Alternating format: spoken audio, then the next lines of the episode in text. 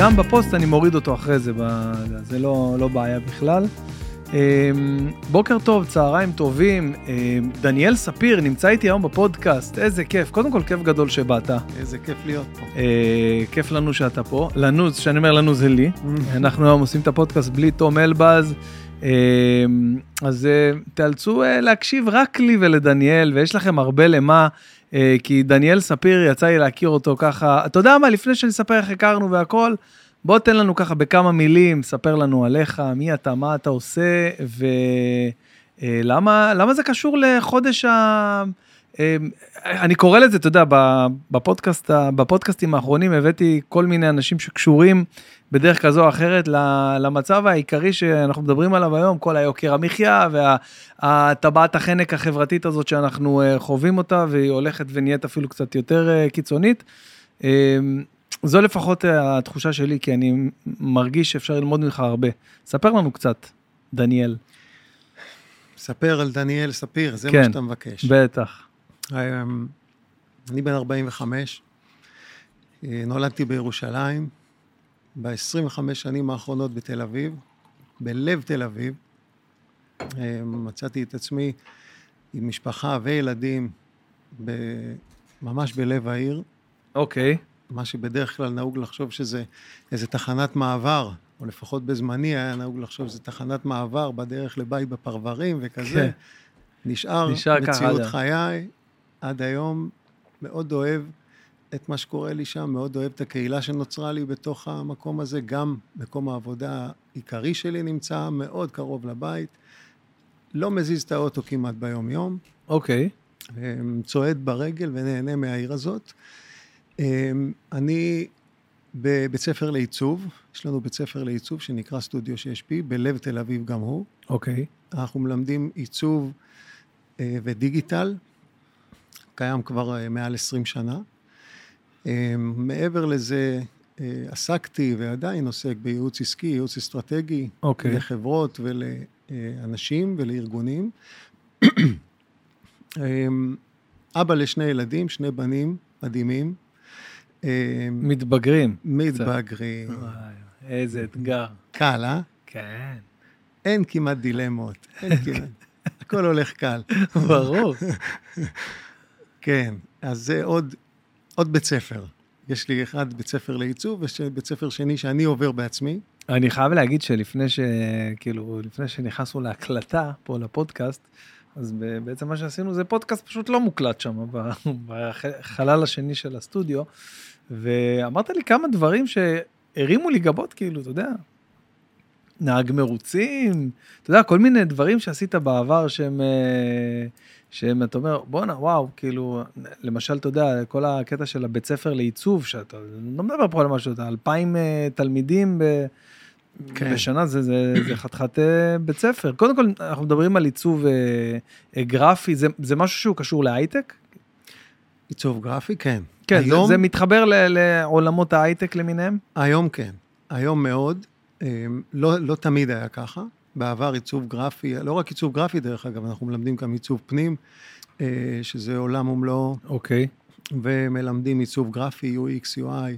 ודיגיטל ושיווק דיגיטלי, בסוף נדמה שהמקצועות האלה הולכים מתקרבים אחד לשני, העולמות האלה. אוקיי. הרבה, הרבה השתנה בעולמות האלה. אם לפני 20 אה, שנה עיצוב גרפי היה לעצב אה, פוסטרים או לעצב הזמנות לחתונה, היום זה עולם אחר לגמרי. זה הולך לעולמות של הייטק, זה נוגע בעצם בהייטק מהצד היותר אומנותי שלו אולי, יש אוקיי. שיגידו. כן. זאת אומרת, אם, אם ההייטק... שמעתי אתמול את מרק צוקרברג מדבר עם ג'ו רוגן, הוא היה האורח האחרון שלו בפודקאסט, והוא אמר לו שהבת שלו, אה, שהיא בסך הכל בת שש, והוא מלמד אותם אה, לקודד, מרק צוקרברג, אתה יודע, mm-hmm. בכל אופן. Mm-hmm. אז הוא אומר אה, שהבת שלו קוראת לזה ארטיסט.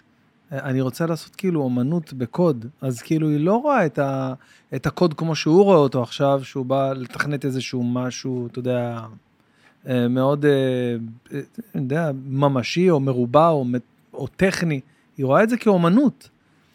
וזה בדיוק המקום שהעולמות האלה נפגשים. של אה, אנשים שמגיעים מתוך אה, תשוקה עיצובית, תשוקה okay. אוקיי. אומנותית, okay. אוקיי. ובעצם היום העולם, כפי שאנחנו מכירים אותו, לטוב ולרע, אה, מביא אותם לשדות שבהם גם הפרנסה היא טובה וגם ההשפעה היא גדולה. אוקיי. Okay. כי היום לעצב מוצר כלשהו, בוודאי מוצרים אה, שצוקרברג ואחרים נוגעים uh-huh, בהם, כן.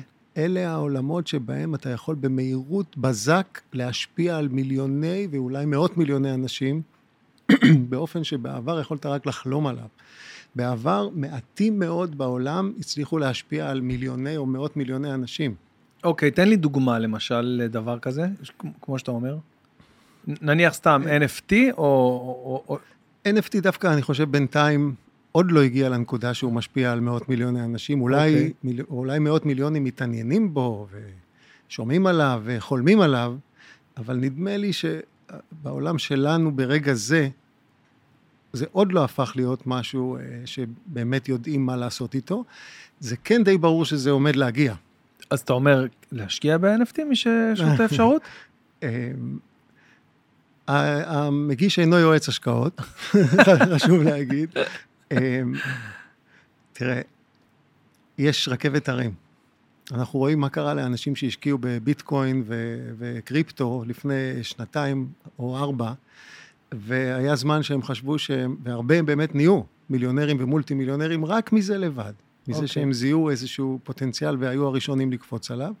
ואנחנו רואים מה קורה בחודשים האחרונים, שזה פתאום אה, לכמה הגיע נופל. כבר? עכשיו זה כבר למטה. מה זה למטה? אני... אני... ירד ב-70 אחוז, 75 אני, אחוז אני זוכר פעם אחרונה 55 אלף, לא, זה ירד מתחת? הרבה פחות. הרבה, הרבה פחות? פחות? כן, הרבה פחות. אז זה בדיוק הרכבת הרים, כן?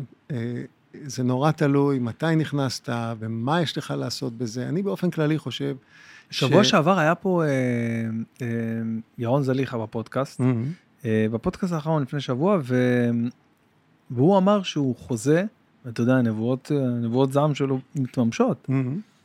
בדוק שאם הוא היה בגלגול הקודם, אתה יודע, ככה ב, ב, בתקופת, אה, אתה יודע, יוש, יאשיהו וכל המציע, אז הוא היה איזה נביא זעם, ככה שעומד mm-hmm. על איזה סלע ומטיף. אז אה, הוא, התחזית האחרונה שלו, שהוא אומר שעדיין לפנינו, זה נפילה, נפילה רצינית וגדולה מאוד בבורסות בעולם. כבר התחלנו לחוות את זה. כן. לא, הוא אומר אה, אבל שמשהו... אה, מזעזע לגמרי. כן. אה, אני לא יודע. תשמע, אין לי כוח, אין לי כוח לעוד משברים וספקולציות, אין לי כוח לזה. אם אין לך כוח למשברים וספקולציות, עזוב את ה-NFT ועזוב כן, את הדברים האלה, אוקיי. כי זה by definition מקום של משברים וספקולציות ועליות ומורדות. אני באופן אישי, על עצמי וגם לאחרים, ממליץ לגעת בדברים שאתה חושב לפחות שאתה מבין בהם. זאת אומרת, ההימור, ואם אתה כבר רוצה להמר על משהו כמו NFT, שנניח במקרה שלי או שלך, אנחנו לא מומחים ב-NFT, mm-hmm. אה, תדאג שזה יהיה מעט מאוד מהכסף שלך. הבנתי. זו, זאת גישה כמובן. אתה מגדיר שלך. את עצמך היום אה, איש מצליח, לפחות hmm. לתפיסתך, לתפיסת מה שציפית. אה, השאלה הזאת היא מאוד פילוסופית, כי בסך הכל השאלה מה זה הצלחה. לגמרי. אני חושב שההגדרה שלי מול עצמי להצלחה השתנתה מאוד אוקיי. לאורך השנים. אמ, ממה למה? בחיים לא הייתי מדמיין לפני 25 שנה שהיום אני אעשה את מה שאני עושה. בואו נתחיל מזה. ככה שכבר קשה להגיד... מה חשבת שתעשה? אני הייתי בכיוון של... אה, הייתי בייעוץ אסטרטגי, למדתי משפטים, mm. עשיתי עוד תואר במנהל עסקים. אוקיי. אני הייתי, לכאורה, על המסילה שהולכת לעולמות של פיננסים, לעולמות של, של ביזנס. כן. אה, של ביזנס שלפחות בזמנו, ההצלחה נמדדה בכסף. יכול להיות שמישהו יגיד לך, זה ביזנס, לא? נכון. הצלחה מודדים בכסף. אה, כשאתה עושה אומנות, כל אחד יגדיר לעצמו הצלחה. בביזנס זה כמעט בהגדרה, אה, בוא נמדוד. נכון. יש בארצות הברית ראיתי פעם ליד קופה, באיזה 7-11 או משהו, כתוב, סטיקר שכתוב, אם אתה כזה חכם, איך זה שאתה לא עשיר? אשכרה. זה מאוד מראה על, על, על, על הגישה הזאת, על התפיסת עולם האמריקאית, אבל לא רק, שאומרת הצלחה או חוכמה, כן. יודע, אם אתה חכם, אתה כנראה עשיר. אתה לא עשיר? אולי אתה לא כזה חכם. אתה יודע שכל כך הרבה, איפה שמעתי את זה? אה, בדיוק דיברנו על זה מקודם, באודיובוק של אה, דייל קרניגי, שהוא אומר, רוב אה, הפרופסורים שאני מכיר, הם אנשים קשי יום. הפרופסורים, רוב הפרופסורים במכללות הכי גדולות, הם לא עשירים, כמו שעכשיו נניח דיברנו על עושר. כן, כי הם כנראה. בחרו לעצמם מדד אחר להצלחה. וזה בין היתר השינוי, אני אמרתי על עצמי שהשינוי, שעברתי איזשהו שינוי, זה mm-hmm. כנראה אחד מהשינויים, שבהם בשלבים מסוימים בחיים, דיברנו על ילדים, דיברנו על משפחה, ובכלל התבגרות ותהליכים שקורים לכל אחד, בטח גם לך קרו כמה תהליכים בחיים. בקטנה, פה ושם, אחד, שתיים. אפילו לך. כן. אה, אה, מגדירים מחדש מדדים להצלחה. אה, דיברנו פה בפודקאסט אה, לפני שהתחלנו, נכון. על מישהו שאמר לך... בפודקאסט הלא מוקלט. בפודקאסט הלא רשמי. הלא רשמי. על מישהו שאמר לך, הגעתי ל-X לקוחות, טוב לי, מספיק לי, ממש. עכשיו אני מצליח. התחננו אליו, בבקשה, אנחנו רוצים... לא, יש לי 100 לקוחות, אני לא רוצה כן? יותר. אז יכול להיות שזאת גם הגדרה להצלחה. אני יודע שבעולם של היום, עם הקצב המטורף שהעולם הזה עובד. ועוד לא התחלנו, חלק, אני... רק התחלנו. לא רק זה. התחלנו, והקצב הזה רק אה, מאיץ כל הזמן.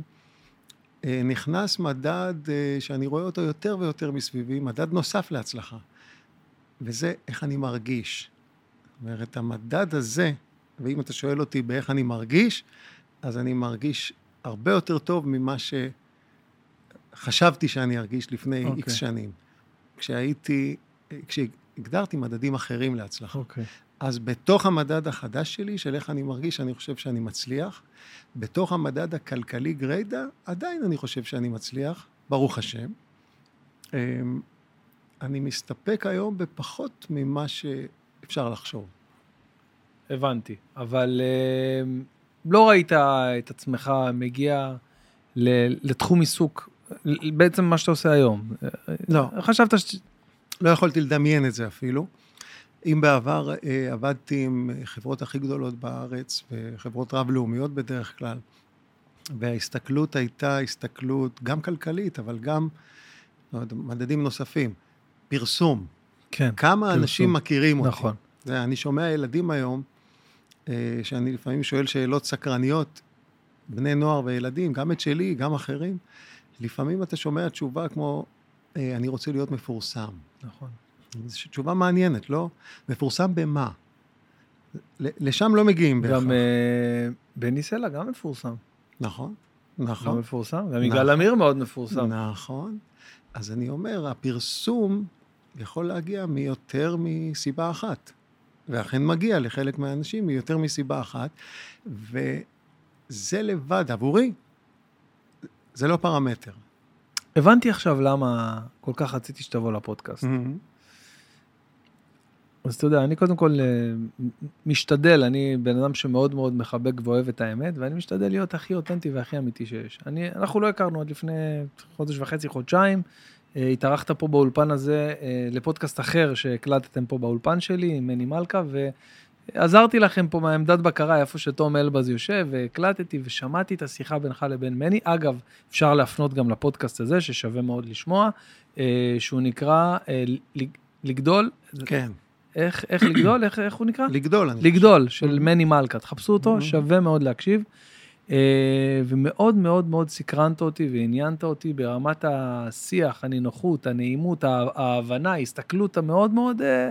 אתה יודע, רחבה שיש לך על, אה, על אה, נושאים יומיומיים, שזה בעצם מה שאנחנו מחפשים. ו, ואמרתי, אוקיי, סבבה, אנחנו אה, נמצאים עכשיו במצב נתון, מצב אה, שלא צפוי להשתנות למיטב הבנתי, והיא לא כזאת גדולה מבחינה כלכלית, אוקיי? אני לא רוצה לצאת בהצהרות כמו יאיר לפיד שאני לא מבין שום דבר בכלכלה, כי אתה יודע, מחר מחרתיים אתה יכול להיות ראש ממשלה ויקינו לך את הסרטון הזה. כן. מה, אמרת שאתה לא מבין כלום. אז לא. אמ, אבל, אבל אני לא כזה מבין גדול, אבל אני כן צופה שהתקופה הזאת הולכת להישאר איתנו עוד כמה, עוד כמה זמן. ודווקא רציתי לדבר איתך על, על אושר. מהו אושר בעין, וכמו שנגענו לפני דקה, ב, ב, ככה ב, בכמה נקודות של הגדרת עושר בינך לבין עצמך והחוצה כלפי הסביבה. מה זה עושר בעיניך?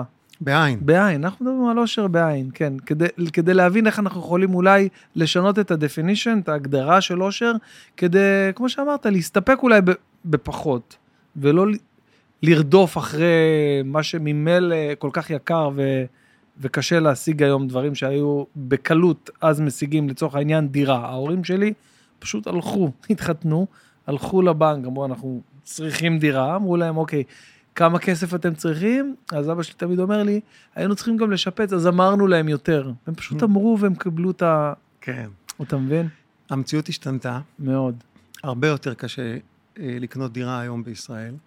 אה, בטיול האחרון שלי ליוון, פגשתי חברים שגרים ביוון, ישראלים שגרים okay. אוקיי. ביוון עכשיו, ואתה רואה גם את המחירים, אתה שומע ברור. את ה... אתה, אנחנו מכירים את ההשוואות הבינלאומיות, מאוד מאוד יקר במדינה שלנו. אמ, ולקנות דירה הפך להיות ברוב האזורים, ואולי בכולם... כמעט בלתי אפשרי. כמעט בלתי אפשרי, בטח בלי עזרה חיצונית כלשהי. מה שגורם, דרך אגב, להרבה אנשים לעדכן את, את הגדרת העושר שלהם. זאת אומרת, אתה שם לב, אני רואה את זה מסביב, לעיתים קרובות מדי, שאנשים מוותרים בכלל על האופציה הזאת, ואומרים, אתה רואה את ה... יש, יש את התופעה שנקראת The Great Resignation, ההתפטרות הגדולה שקורית בשנים האחרונות. עם קורונה, יכול להיות שהקורונה האיצה את התהליך הזה. האיצה, זה היה קטליזטור אבל, מטורף. אבל הדבר הזה התחיל לדעתי כבר קודם, של איזושהי, איזושהי, מישהו יקרא לזה התעוררות, מישהו אחר יקרא לזה הרמת ידיים, שאומרת, אם אני ממילא לא מגיע להיות עשיר, נכון. אז בשביל מה לטרוח, אה, אה, בשביל מה לטרוח בעבודת הנמלים היומיומית הזאת, אם זה לא מביא אותי לכלום. אז אתה רואה תופעה נרחבת מאוד של אנשים שמגדירים, מעדכנים תוכנה. כן. ומגדירים לעצמם מחדש, אז מה כן? הרי האנשים האלה ממשיכים לחיות. הם מסתובבים פה איתנו, עומדים איתנו בפקק. אז מה הם כן עושים? ואז אתה רואה שמגדירים לעצמם פרמטרים חדשים למה עושה אותי מאושר, בעין, ואולי מה עושה אותי מאושר, גם באלף. הרבה אנשים הולכים לעשות דברים שהם אוהבים לעשות. הרבה אנשים מחפשים דברים זמניים, כלכלת חלטורה, יש כאלה mm-hmm. שנתנו לזה את השם הזה. אתה מכיר ממש. בטח אה, מסביבך. כן, כן, כן. אנשים שאומרים, כרגע זה מה שאני עושה, או מראש עושים יותר מדבר אחד. זאת אומרת, אומרים, אני, אוהב, אני אוהב מוזיקה, אז אולי דיברנו אני... דיברנו על זה, שפעם היה קריירה. נכון. סולל בונה. נכון, סבא שלי. התחיל בסולל בונה, סיים בסולל בונה. קיבל מדליה. מדליה ענקית כזאת, שאני זוכר את התמונה שלה עד עכשיו בצבע זהב גדולה, בגודל של כף יד. וואו. אנחנו הלכנו לאכול צהריים אחרי אותו פודקאסט שדיברנו נכון. עליו עם מני מלכה, ואז הייתה לנו שם שיחה, ומשם נולד הרעיון להביא אותך לפודקאסט, ו... וזה באמת ככה היה פעם. לגמרי ככה. ואמרת לי עוד משפט יפה, ש... ששאלת את הבן שלך מה תרצה להיות שתהיה גדול, ואז uh, הוא אמר לך, יכול להיות שמה שאני ארצה אפילו עדיין לא קיים, כי... אפילו הביא לי נתון. הוא אמר לי, אבא, אתה מצחיק עם השאלה הזאת. הוא אומר, אמרו לנו, וזה נכון, שבעוד עשר שנים מהיום, מכלל המקצועות שיהיו עוד עשר שנים מהיום, 60 אחוז מהם עוד לא קיימים בכלל היום. כן. איך אני אגיד לך מה אני רוצה לעשות, אם רוב הדברים שאני אוכל לעשות, לא קיימים, אינם. כן, אינם. אז חכה, בשביל מה אתה שואל אותי את השאלה הזאת? והרבה אנשים הולכים היום לעולמות, הצעירים אני מדבר, כן? יכול להיות שחלק ממי שכבר ב, לקראת סוף, ה, סוף אה, שנות העבודה שלו, אפילו הם, דרך אגב, אפילו הם היום שואלים את עצמם הרבה שאלות, אבל אה, הצעירים שעוד לא נכנסו אפילו למעגל הזה, או רק נכנסו אליו לאחרונה, שואלים ביתר שאת את השאלה הזאת, וגם עונים לעצמם. אז קודם כל אני לא בוחר קריירה, הרבה מהם בוחרים קריירות. זאת אומרת, אני יכול אה, לעשות גם אה, מוזיקה, ואני יכול לעשות אה, גם עיצוב, ואני יכול אולי גם לעשות עבודה זמנית שמכניסה לי כסף מספיק כדי שאני אגיע לשלב הבא, ובואו נראה מה יקרה בו. בואו נראה איך אני ארגיש אז. זה כמובן לא שולל כן. את התפיסות המסורתיות, שהרבה מהן קיימות, אבל אנחנו כן רואים איך האקדמיה כבר לא, ברוב, לא, לא בכל המקרים כמו פעם, אה, מהווה את ה... את הפתרון ה destination כן, היחיד. נכון, נכון. אה, לא, הוא אף פעם לא היה יחיד, כן? אבל להשכלה נהיו אה, צורות שונות. היום, אתה יודע, יש איזשהו דיון על uh, האם השכלת יוטיוב היא השכלה לכל דבר. עכשיו, אני רוצה להגיד לך על עצמי, כל מה שאתה רואה פה, כל מה שאתה רואה עכשיו קורה, אוקיי? אני ואתה פה לבד. אתה הגעת, הכל היה מוכן, המצלמות היו מקוונות, המיקרופונים היו mm-hmm. מקוונים, הכל היה מלבד כמה דברים, התוכנות, הכל, הכל היה... מאיפה אני יודע לעשות דבר? מאיפה אני... הכל למדתי ביוטיוב שעות על גבי שעות של, של צפייה בטוטוריאלס כאלה, סרטוני הדרכה, איך עושים, מה עושים, איזה, איזה מוניטור לקנות, איזה תוכנה להוריד, איזה פלאגין להוסיף, אתה לא מבין שעות על גבי שעות של דברים. עכשיו, קח למשל 20 שנה אחורה, אוקיי? לפני עידן היוטיוב. בשביל לעשות דבר כזה, היית צריך ללכת לאיזשהו טכנאי או איזה מישהו שיש לו אולפן, סטודיו לצילום או סטודיו להקלטה, והוא היה צריך ללמוד בשביל זה כמה שנים, לא יודע, שנה, שנתיים, לא יודע, בבתי ספר כמו אה, BPM נגיד, mm-hmm. איך עורכים סאונד ואיך עושים זה, ו... ואתה פשוט היום לומד הכל לבד, אז אה, יש איזושהי שאלה כזאת ש... ששואלים בכל מיני מקומות, האם ההשכלה של היוטיוב, האם היא מתישהו תקבל איזשהו תוקף? מה, מה נראה לך? קודם כל קיבלה כבר תוקף. קיבלה תוקף איפה? במציאות. איפה? הנה, אנחנו יושבים ומקליטים. אוקיי. אה, קיבלה תוקף? נכון, זה, זה יש תוקף. לך, כן. מציאות נוצרה.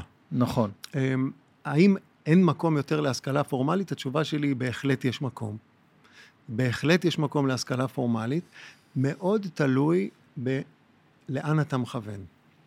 אה, לא כל אחד מתאים ל, אה, ללמד את עצמו. נכון. יכול להיות נכון. שאתה כן, אני מכיר אותך כאדם אה, כישרוני, וגם מאוד מוטיבטיבי. זאת אומרת, כשאתה... יואו, איך אני אוהב את המילה הזאת? כן. מאוד מוטיבטיבי, אני הולך להשתמש בה מלא. קח אותה. אה, כשאתה מחליט... אתה יודע, בתור סטנדאפיסט, אנשים אומרים לי איזה רעיון, אפילו לא מוכן, אפילו, אפילו לא מצחיק. ואני, אתה יודע, כדי לא להעליב את זה, כאילו סתם, אה, חמוד, מצחיק. קח את זה, תשתמש בו. לא, תודה, אחי, תשאיר את זה אצלך. אוקיי, אז, אה, אז אתה אומר מוטיבטיבי, התחלת לדבר עליי וקטעתי אותך. אהבת, אה? אהבת. לא, אני, האמת שזה מביך אותי, אבל יאללה, תמשיך. אמ, כשיש לך מוטיבציה, היום להגיע לידע, להגיע למידע, העולם השתנה. פעם, נכון. פעם שלטו בעולם הזה מעט אנשים שיכלו להגיע לידע. זאת אומרת, היו רבים שהידע לא נגיש להם, מכל מיני סיבות. אם נלך מספיק אחורה, אז היו אה, שכבות ענקיות באוכלוסייה שלא ידעו קרוא וכתוב. אה, חשבתי על זה אתה מדבר. גם על זה, אוקיי. אם הולכים מספיק אחורה. אבל אפילו לך עוד קצת קדימה. אה, אה, רוב האנשים, גם היום, עסוקים בהישרדות יומית. רוב האנשים בעולם, כן? לא, לא, לאו דווקא תחשוב עכשיו על רחובות תל אביב, לא, לא, ברור. או רחובות חיפה. באופן כללי, איך אמר אה, אה, בוב מרלי? רוט רייס. כן. מרוץ עכברים, נכון. כל החולדה. אז רוב, רוב הגדול של האנשים עסוקים ביום-יום שלהם, ועושים דברים כדי להצליח לשלם את שכר הדירה, לאכול, לשתות, ולקיים את, את, הצור, את הצרכים המיידיים שלהם. אה, יש מקומות בעולם הזה עדיין, רבים, שאנחנו פחות נחשפים אליהם, שמים זורמים אצלם זה, כן, זה... זה מתנה. ברור. אה, אנחנו, לשמחתנו, במדינה שלנו ובעולם המערבי, אלה הם היום פחות השאלות. הרבה יותר קל להגיע לידע ולמידע היום. דיברת על יוטיוב, יש היום עולמות שלמים של ידע ומידע שאתה יכול ללמוד כמעט על כל דבר בעולם הזה, באופן לא פורמלי. ממש. אה, אז פעם שלטו בעולם אלה שיכלו להגיע לידע ולמידע, היום יש בעיה אחרת, יש עודף של ידע ומידע.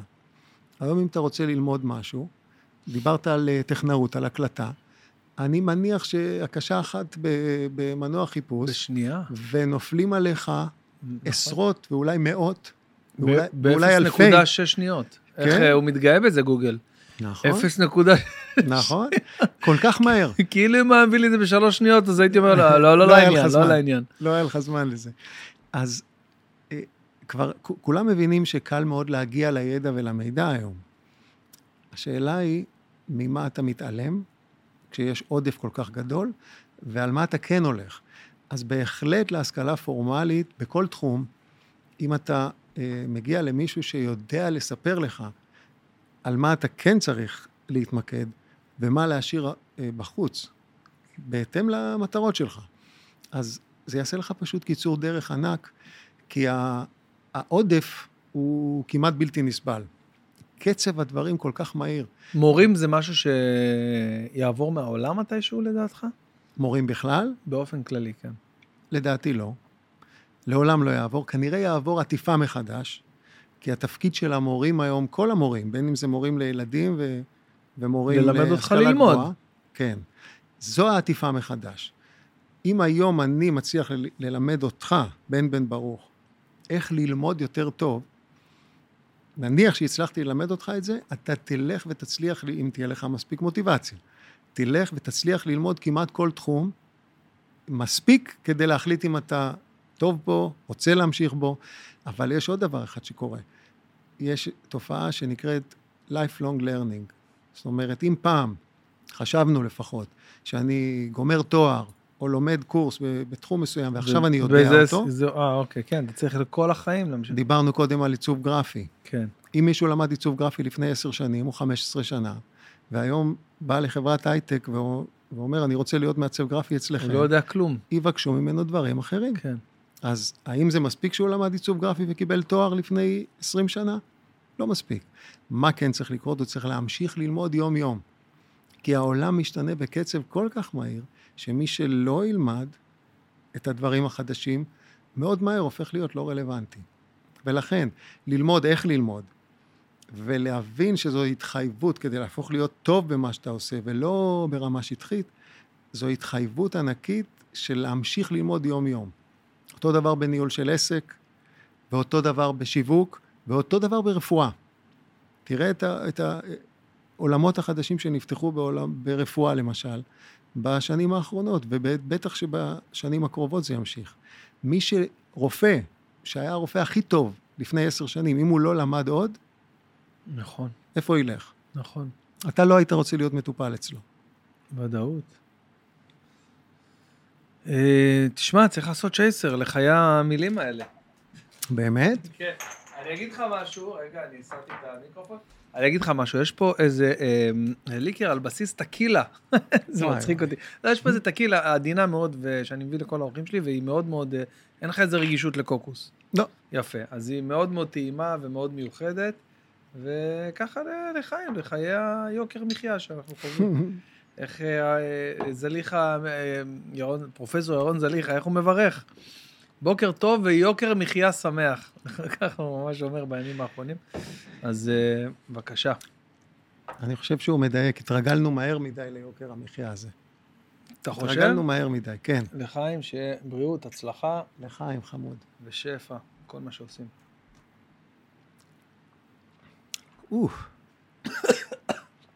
וואו, לא רע, אבל נכון? לא, טעים. טעים. בקיצור, סליחה, תראה, מה שאני, מה שאני בעצם אה, אה, רוצה לדבר איתך עליו זה על אה, האם, האם אני בתור בן אדם, רגע, תקילה שנייה, שנייה. שים לי גם תה, עשית mm. תה טעים פה, חמוד. אני תמיד עושה, מה זה, זה תה קר, אוקיי? זה מכמה טיונים ביחד שאני מערבב, שם טיפה סוכר למטה, mm. ראית? פשוט. ראיתי, פשוט וטוב. תראה, כעיקרון, אני מבחינתי, הדבר הכי טבעי והכי נכון לעשות עכשיו במצב של... אה, אה, אה, מצב שאתה מרגיש שאתה מתקשה לעמוד בקצב, להיות באיפה שכולם, לקנות איזה אוטו חדש עכשיו, למרות שתמיד יש לך איזה חשק כזה, אתה אומר, יאללה, נו, מה, אני... יאללה, אני יכול, תכלס אני יכול, אבל יש איזוש, איזושהי עננה של אי-ודאות. צריך להתייחס אליה, כאילו אנחנו, אה, אני בכל אופן, מאז הקורונה אני כבר לא מזלזל ב... אני יכול, אני יכול ללכת עכשיו ולקנות אותו חדש, אבל אני, מאז הקורונה כאילו, קיבלתי איזה משהו, רכשתי, קיבלתי במתנה איזה משהו שאני חושב שהוא דווקא חיובי וטוב, שהוא כאילו הרגיע אותי קצת, גרם לי להסתכל על דברים קצת יותר ברצינות, לא בעיניים של איזה... teenager כזה מתלהב, יאללה, אחריי המבול, אני יודע מה, אלוהים גדול, כל מיני סיסמאות כאלה. ואולי בתקופה הזאת אפילו לאמץ יותר uh, צניעות, אתה יודע, יותר פשטות, pura vida, מה שנקרא. Mm. מה דעתך, כאילו, זה... איך מגיעים לזה? איך... אה, אמ, אני אנסה להגיד שני דברים מאוד שונים okay. אוקיי. על השאלה הזאת. אחד, אתה אומר, לא כמו teenager, כי אתה פשוט לא teenager. זאת אומרת, אה, זה נורא מעניין לראות טינאייג'רים נכון. שאומרים את מה שאתה אומר. כי גם אני, גם אתה, כבר לא teenagers. אה, ועם השנים, ועם האחריות, ועם הקילומטראז' שאנחנו צוברים, אנחנו כנראה מבינים דברים שנראים שונה מכפי שהיינו בני 18. אז יותר קל לנו להגיד בוא לא נתנהג כמו teenagers. מה שמאוד מעניין זה לראות את אותם כן teenagers היום, mm-hmm. שמדברים אה, פתאום בניגון שונה, ואומרים דברים דומים למה שאתה אומר. פתאום אנשים, אני חושב שבארץ רואים את זה פחות, באירופה רואים את זה יותר, הרבה יותר, אנשים שמאוד מודעים למה שקורה בעולם מסביבם. אנשים שמאוד מודעים לעוולות שקורות, אנשים שמודעים למשבר האקלים. מתי פעם אחרונה דיברו על זה בארץ בצורה רצינית?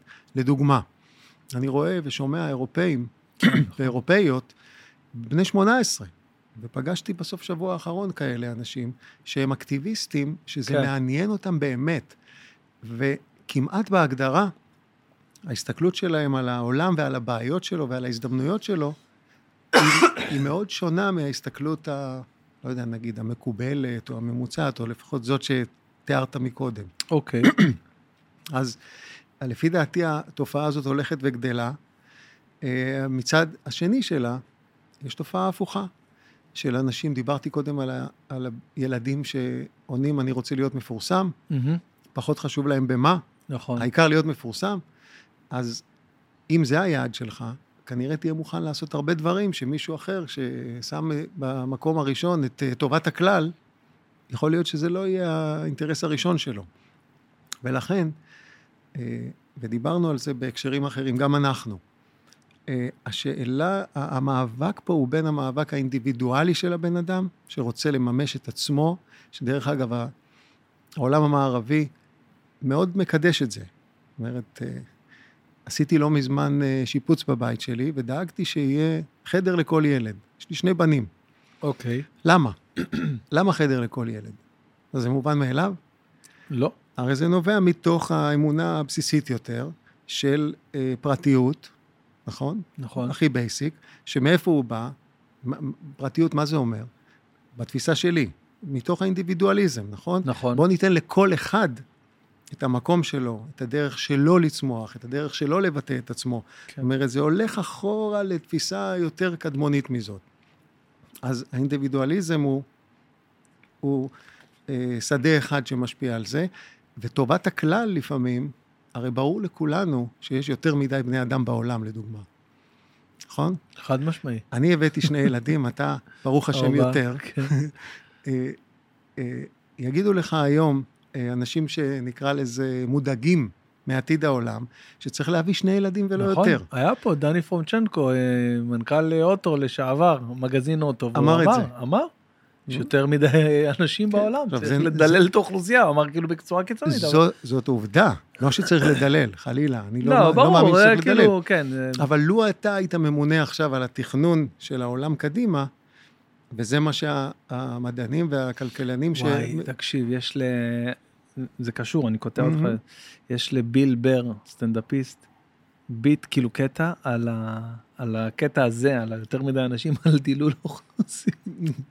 הוא אומר, הוא אומר, כאילו, צריך לעשות את זה, אין מה לעשות, אי אפשר, חבר'ה, צריך לעשות את זה, ואני בטוח שהם מתארגנים להם שם, ויש כל מיני ישיבות של כל הקודים הכי חשובים בעולם, והם לא יודעים איך לעשות את זה, והם... ואני חושב שצריך פשוט להתחיל בקרוז שיפס, בספינות תענוגות, פשוט להוריד אותם רנדומלית, לא, כי כל מי שהולך, ל... לא צריך לחיות בו, כל מי שלהוריד אותם, אתה יודע, שלושת אלפים איש פעם, הוא מתאר איך הספינה. כן, זה יכול להוריד איזה חצי אחוז על פני כמה שנים. על פני כמה שנים. כן. הוא אומר, אף אחד לא ירגיש, אף אחד לא ירגיש בחיסרון שלהם, לא יהיה חסרים לי הסיפורים האלה שאחי, היינו בהפלגה ואכלנו ככה פונדו, ואכלנו... כן, כי חלק מהתרבות הזאת, מבלי לרדת על, אה, ספציפית על קרוז אה, שיפס, כן, אני אף פעם לא הייתי, אבל יכול להיות שאנשים טובים שאני מכיר כן היו. לפני הרבה שנים, אה, ב... וואי, בתחילת הדרך ממש, כאילו הייתי סטנדאפיסט מתחיל, והתאר... היה לנו כזה איזה כזה מרתון כזה בברטר, אתה יודע, נסענו איזה חמישה או שישה או שבעה סטנדאפיסטים, כולנו מתחילים. איזה מישהו שהכיר ככה וזה, דרך איזה ליין שהיה, תקשיב, וזאת הייתה חוויה, למרות שזה היה, אתה יודע, ספינה מעפנה כזה של אה, מנו ספנות, יענו, משהו... אני מדבר איתך לפני איזה 14 שנה, משהו כזה, איזה כיף היה. מה לקחת מזה? לקחת מזה מה? שאתה רוצה לחיות אחרת, או שזה דווקא משהו לשאוף אליו? זו שאלה מעניינת. היית שם לפני 14 שנה, אתה אומר, היית יותר צעיר כן, מהיום. הייתי הרבה יותר צעיר. אה, קודם כל, אני, אני אישית, אני לא, לא, לא יכלתי לעלות על, על, אותה, על אותה ספינה. לא יכלתי לעלות, ממש, פיזית. נכנסתי לפחד כזה, איך שעליתי על הסיפון, ויש כזה כמו, אה, כמו לובי של מלון שמגיעים לקבל כאילו את החדר. אמרתי להם, אני לא, אני לא עושה את זה. כאילו הגענו לאשדוד, אם אני לא טועה, משם הפלגנו. בגלל כאילו. הפחד מהים. כאילו, פתאום זה היה נראה לי הכי קלוסטרופובי בעולם. Mm. אין לי בעיה עם קלוסטרופוביה כאלה, אבל... אה, אבל פתאום זה הרגיש לי משהו, מה זה... אני הולך להיות פה עכשיו חמישה ימים, בלי לרדת לרצפה, אני, אני כאילו... נכנס לי פחד מטורף, אה, ותבין, אני לא ראיתי טיטניק לצורך העניין, זה לא איזה משהו שעכשיו היה לי ברור. בטח שידרו את זה שם בערב. כן, כן, אבל אה, אחרי זה התרגלנו קצת לקונספט, ואז ראינו שזה כאילו אתה פשוט בבית מלון כזה שצף על המים, בית מלון שלושה כוכבים, בואו נדבר תכלס. האולם היה מדהים, כאילו האולם היה כמו תיאטרון כזה, כמו צוותא כזה, זה 300 מקומות, שאתה לא אומר, בואנה, לא יכול להיות שאני בספינה עכשיו. לא יכול להיות שאני... והופענו עכשיו, בגלל שהספינה לא הייתה עכשיו, אתה יודע, איזה... איך נקראות הענקיות האלה שלהם, את האטלס, כל מיני הגדולות האלה. היא הייתה יחסית, כן, יחסית לס, לספינות שיט, הייתה יחסית די קטנה, אז הרגשת את התנודות של הים. אבל uh, הבנתי שיש קרוז שיפס כאלה, שאתה יודע, שאתה פשוט uh, מרגיש שאתה פשוט ב- ב- ב- על קרקע ב- בלב הים. אני הייתי פעם בוונציה עם אשתי, וראינו ספינה כזאת, אחר כך ראיתי, בדקתי ב... ברשת וראיתי שזו הספינה השנייה בגודלה בעולם של MSC, ואתה תוכל לראות תמונות כאלה, אם תחפש, זה יותר גדול מהעיר. זאת אומרת, ונציה זה עיר שבנויה נמוך, כן. ואתה פתאום רואה עיר אחרת, משהו, כן, מתקרב. עיר אחרת שטה ברקע של העיר שאתה נמצא בה, ועיר אחת יותר גדולה. וגם הגודל הזה, וזה מתחבר למה שדיברנו, הרצון האנושי, המוטיבציה האנושית הבלתי נגמרת, לעשות תמיד יותר, יותר גדול, יותר מפנק, יותר מסעיר, תלו, כל, כל דבר שתיגע בו, יותר מהיר, דיברת על ה-0.6 שניות. כן. מתגאים בזה, למה? כי מישהו החליט שהיותר מהיר, והיותר גדול, והיותר נוצץ, זה מה שאנשים רוצים. זה... וכשיש תנועה מספיק גדולה כזאת של המון אנשים נורא מוכשרים, נורא טובים במה שהם עושים, שמשלבים ידיים כדי ליצור דברים יותר ויותר ויותר ויותר, אז במקום אחד זה מקדם את המדע. אני לא חושב שזה דווקא קשור לזה שמישהו החליט שיותר מהר, לצורך העניין זה יותר טוב. אני חושב שזה איפשהו אה, טבוע בעצר ההישרדותי שלנו. אה, לצורך העניין, אה, אנשים היו נאלצים לברוח מצ'יטות ומבפלוס ותיאומים שהיו רודפים אחריהם כדי להציל את עצמם, ומי שהיה שמן וכבד ואיטי, היה פשוט מת. אז מי שהיה יותר מהיר היה כאילו יותר טוב. זה, זה משהו ש... אני לא חושב שאפשר לשייך את זה לנניח תחום האילוף וכל הסמלים שלימדו אותנו שזה טוב וזה רע סתם שרירותית, כי, כי ככה. ויש כל כך הרבה כאלה, מי שקרא את הארבע הסכמות ואת ההסכמה החמישית, זה, זה דבר שהוא מאוד מאוד, אה, אתה יודע, אה, כל כך הרבה דברים בחיים שלנו מגיל אפס, אמרו לנו, ככה צריך להתנהג, זה התגמול, על זה אתה ילד טוב ועל זה אתה ילד רע. מי החליט? למה? בגלל שה... אתה אומר זה נטוע בנו אבולוציונית. זה נטוע בנו אבולוציונית, העניין של המהירות, אוקיי? זה לא שפתאום יום אחד החליטו שבריצת 100 מטר גברים, מי שמגיע ראשון, אז אה, הוא, הוא הכי טוב, אה, הכי טוב להיות ראשון ולא שלישי או אחרון. לא, כי כי פעם, בשביל לשרוד, בשביל אה, לרדוף אחרי זברה, לתפוס אותה, לאכול, אני יודע מה היו אוכלים פעם, היית צריך להיות יותר מהיר מכולם, ואז היית... ומתי פעם אחרונה רדפה אחריך צ'יטה? נכון, זה, זה, לא, זה לא, לא כל כך קרה לך. כן, זה לא קרה. נכון, אני בדרך לפה, לא קרה לי. לא, לא הייתה צ'יטה בדרך. אה, ולכן אני אומר שהיות והעולם עבר שינוי, בכלל, במאות השנים ובאלפי השנים האחרונות, ובטח בשנים האחרונות, שהשינוי, בסדר. שכל השינויים הואצו, על הכיפאק, אז עדיין, יותר אז אנשים... אנשים שואלים את עצמם, האם אני עדיין חייב להיות הכי מהיר? ועובדה שלא. עובדה ש... שלא, לא, אתה לא חייב להיות הכי מהיר, אתה יכול להיות, אה, אני בטוח שאילון מאסק ממש לא מהיר. הוא לא נראה כמישהו מהיר. אתה מדבר על מהירות uh, פיזית. פיזית. ואני 아, אה, אומר... אתה מדבר באופן כללי. ואני אומר שה...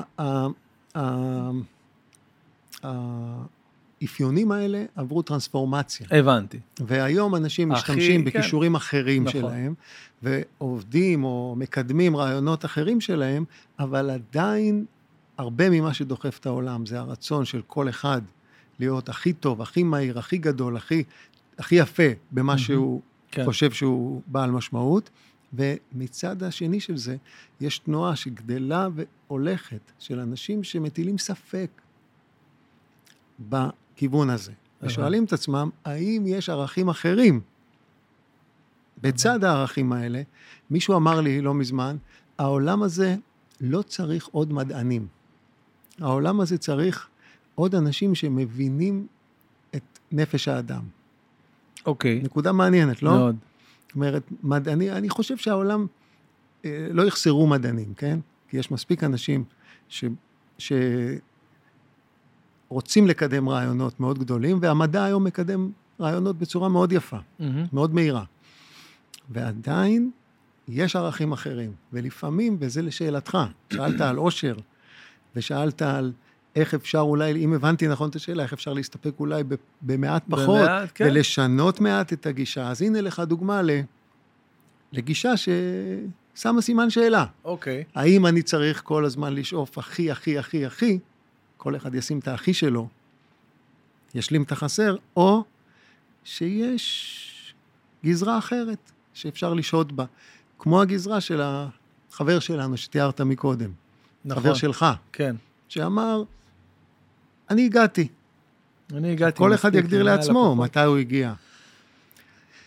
מתי נגמר לו הכוח אולי לרדוף אחרי משהו. מתי הוא שם לפני הרדיפה ערך אחר, שהוא שם אותו עכשיו ראשון. למשל, וכל אחד יגדיר לעצמו, כן? כן. אה, וזה יכול לעזור לאנשים אה, למנן את mm. מה הם קונים, כמה הם מוכנים לשים על זה. ולדוגמה, שאלת על אוטו חדש, אז יכול להיות שאם מישהו לא מזיז את האוטו שלו הרבה, ומחליט שהוא רוצה לגור קרוב לעבודה, או מחליט שהוא רוצה לעבוד מהבית נניח, אז פתאום לאוטו שלו יש פחות משמעות. דוגמה הכי קטנה. זה מה שהיה לי ולשירן, כן. שהיה לנו שני רכבים, וראינו שרכב אחד כמעט וכל הזמן בחניה, אממה. הבעיה עם שני רכבים, זה שיכול להיות ששני רכבים באמת זה יותר מדי, אבל רכב אחד זה אף פעם לא מספיק, זה כולם מפרקים לו את הצורה, אתה יודע, זה... עכשיו, אתה יודע שאמרנו, כן, זה כן. מספיק, שאמרנו, שהיה לנו שני רכבים, שאמרנו שנרד לרכב אחד, אז שנינו ראינו את אותה תמונה בראש, את השני באוטובוס.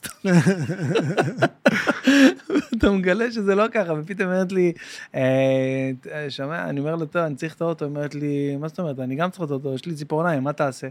אני אומר, צריך להביא שידה, אבל יש לי ציפורניים, שידה כבדה? איזה שידה? איך היא, על הגב אתה לא? ולי מישהו אמר משפט מעניין לא מזמן, אמר שמדינה עשירה נמדדת לא במה ש... ביכולת שלה לגרום לכמה שיותר אנשים לקנות מכונית, אלא בלדאוג שהאנשים העשירים במדינה הזאת ייסעו בתחבורה ציבורית. תחשוב על זה רגע. וואו, זה... תחשוב על זה רגע. שמע, זה היה חלום, אני נשבע לך שאין דבר שהיה יותר מתאים לי מלרדת כל יום מהבית, עם התיק שלי, whatever, מה... להסתכל על התחנה, אתה יודע, על עוד כמה זמן מגיע הטראם, הרכבת קלה, איך שלא תקרא לזה, הרכבת, ה subway, לראות שתיים, שלוש, ארבע דקות, לעלות על הדבר הזה, ותוך עשר דקות, רבע שעה, עשרים דקות אפילו, להגיע למקום העבודה שלי קרוב מספיק, אתה יודע, לא עכשיו על הזה, מסתפק, יודע, אין דבר שהייתי רוצה לזה יותר. אתה יודע, לפעמים אנחנו נוסעים לאירופה, למדינות באירופה או לארה"ב, ואתה רואה שם את התחבורה הציבורית, אתה אומר, איפה אנחנו, לעזאזל, איפה אנחנו ואיפה הם. אשתי נוסעת מהבית לעבודה שלה בתל אביב, מבת ים לתל אביב, אלנבי תל אביב. נסיעה שמבחינת הקילומטר והזמן, זו נסיעה שאמורה להיות משהו כמו 8-9 דקות לצורך העניין. בסדר, לא 8-9, תגיד פי 2, תגיד 20 דקות, mm. בסדר? אבל שעה, שעה לנסוע כן. באוטובוס, כן. זה לא נורמלי, אתה יודע, זה מטורף. אז הנה לך דוגמה לאיך אה, מדיניות, נגיד של מישהו, כן? לא שלי ושלך, אה, יכולה לקדם רעיונות שיעזרו לזה שאנשים עשירים, נגיד כמוך ואולי כמוני, אה, אה, לא נמדוד את ההצלחה שלנו ב- בלקנות שתי מכוניות, נכון. אלא נמדוד אותה בזה שאנחנו מגיעים מהר וביעילות למקומות שאנחנו רוצים להגיע אליהם. ופתאום התפיסה היא קצת אחרת. זה כבר לא למי יש אוטו יותר נכון. נוצץ וחדש. הנה, אני למשל, שהחלטתי לוותר על האוטו שלי, שהיה לי אוטו מגניב כזה, סקודה סופרב כזה, אתה יודע, יוקרתית כזאת, מנהלים כזה, לא כזאת יוקרתית, אבל אתה יודע, אחלה אוטו שבעולם. אז מכרתי אותה, ואמרתי, בהתחלה אמרתי, טוב, אני אמכור אותה ואני אקנה אותו חדש יותר, כי הייתה איזה שנתון, לא יודע, 18, משהו כזה. ו...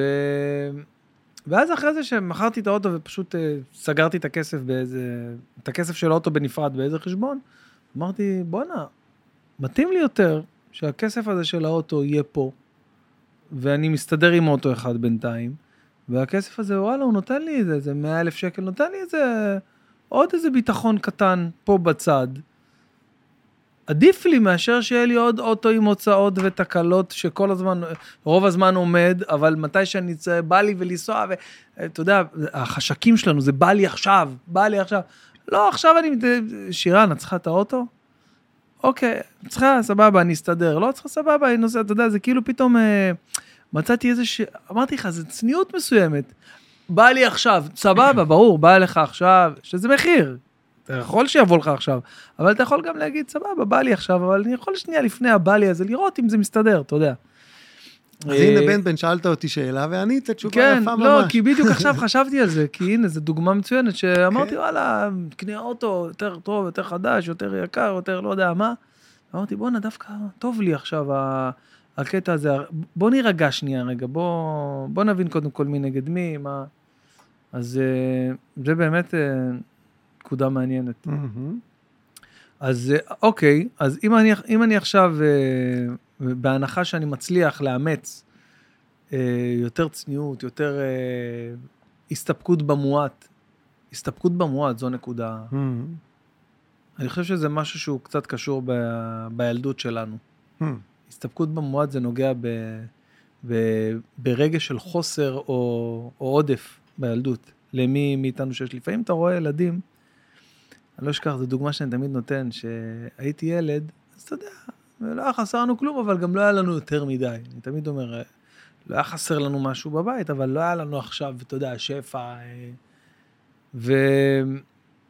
והייתי רואה חבר שלי למשל, שחבר טוב, שהיינו נגיד הולכים לאימון, הייתי משחק כדורגל במכבי יפו, אז הייתי כזה בא אליו לפני, והיינו יוצאים מהבית שלו ביחד, הייתי בא אליו איזה שעה, שעתיים לפני ויוצאים, וההורים שלו אומרים לו, אה, שמוליק, קח, אה, קח איתך, זה, יש פה, לא יודע, נגיד איזה, איזה, איזה חטיף כזה, ש...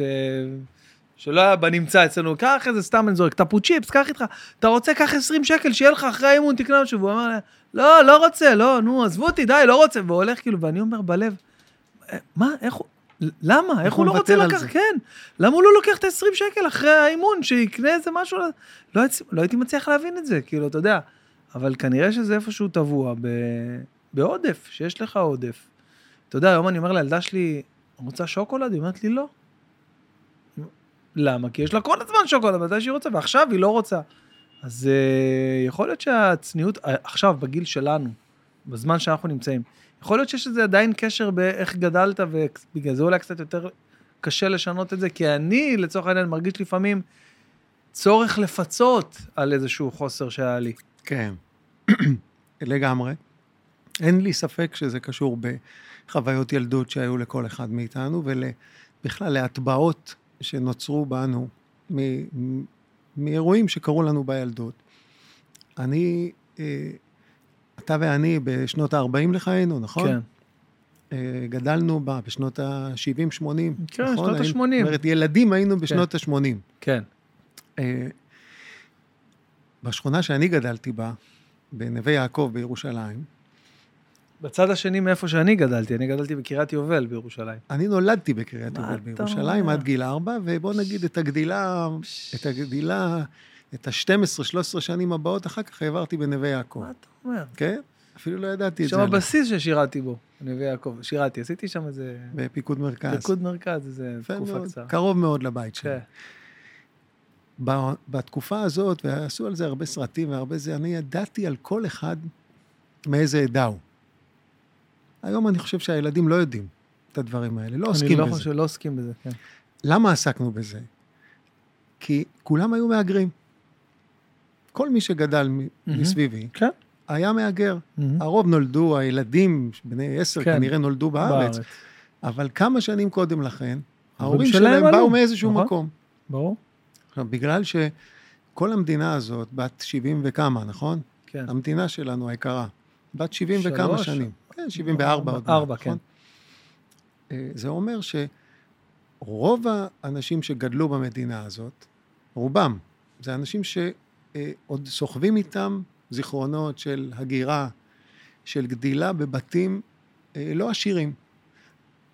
אני מאוד מקווה שזה, אה, ונראה לי שזה נראה הרבה יותר. טוב היום. זה- נראה, אני חושב שכן. כן, כי בכל זאת, לאורך השנים המדינה, אה, גם המדינה וגם האזרחים במדינה, עם היוקר המחיה ועם הצרות שאנחנו כן, מכירים, אה, אה, אנחנו מכירים את האתגרים שיש לנו נכון. כאן, עדיין המצב מאוד מאוד השתפר. אבל לפני 40 שנה, 30 ו-40 שנה, רוב האנשים גדלו בתנאים של מחסור. מהמם. ואני בטוח שראית את זה מסביבך בקריית יובל. בטח, ודאי. ואני בנווה יעקב, ואחרים ראו את זה בנווה שרת, ואחרים ראו את זה ב- ב- בעיר התחתית בחיפה. נכון. וכל אחד ראה את זה איפה שראה. אה, ברור שזה משפיע. ברור שאנשים ראו מראות וחוו חוויות בבתים שלהם, עם ההורים שלהם ועם החברים מסביב, שהשפיעו על איך שהם מתנהגים ועל איך שהם צורכים היום, ומה הם קונים וכמה הם קונים. אין לי ספק שזה השפיע. אה, להבדיל ממדינות אחרות שבהן יש עושר שכבר נצבר על פני מאות שנים, אז כאן רבים הגיעו עם אפס, כמו הסבא וסבתא שלי וההורים שלי שהגיעו לפה עם שום דבר ביד, והתחילו מלא מאפס אלא ממינוס את חייהם. אצלי בבית היה הרבה מחסור, אני זוכר את הדבר הזה, את, את, את החוויה הזאת. אין כסף. הרבה פעמים קיבלתי תשובה, אין, כן. אין כסף. נכון. או אפילו הרבה פעמים לא שאלתי שאלה. נכון, ככה הייתי בדיוק. עזוב לקבל תשובה, נכון. אתה לא שואל את השאלה כי אתה יודע שאין נכון. כסף. אתה יודע שלא תקבל נייקי חדשות. נכון, אתה פשוט יודע את זה. כן. אז הייתי מסתכל על ילדי, ילדים שכן יש להם, ואומר, אולי יום אחד, אולי יום אחד גם לי יהיה. אז האם זה גרם לי להיות שאפתן בחיים? אני בטוח שכן. כן.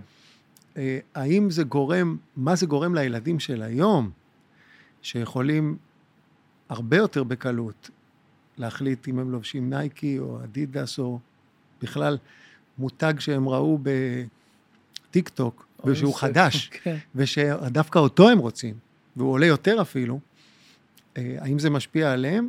אני גם בטוח שכן.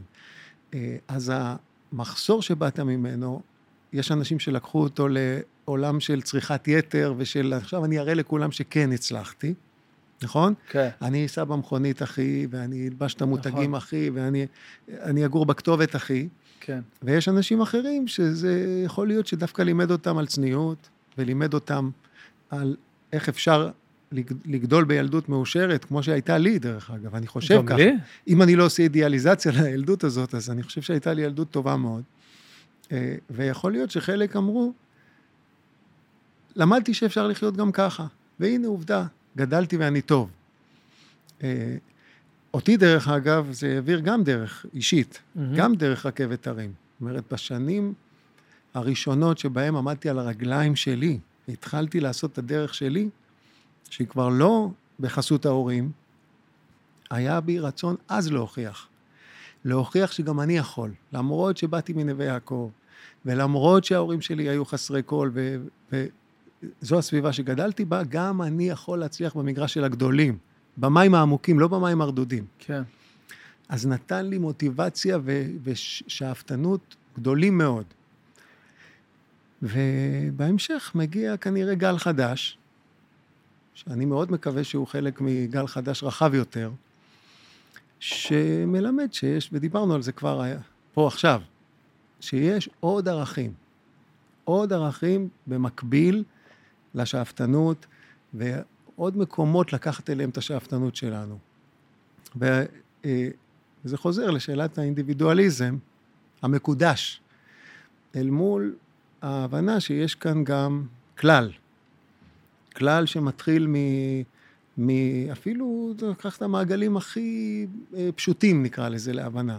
מתחיל מהמשפחה הקרובה, ממשיך למשפחה קצת יותר רחוקה וחברים קרובים. נכון. ממשיך הלאה לקהילה שאתה חבר בה, ממשיך הלאה למדינה שאתה חי בה, וממשיך הלאה ל...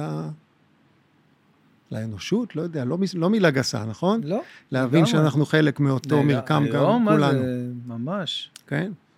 כן. אפילו, אפילו חלק מהיקום. אתה מורכב נכון.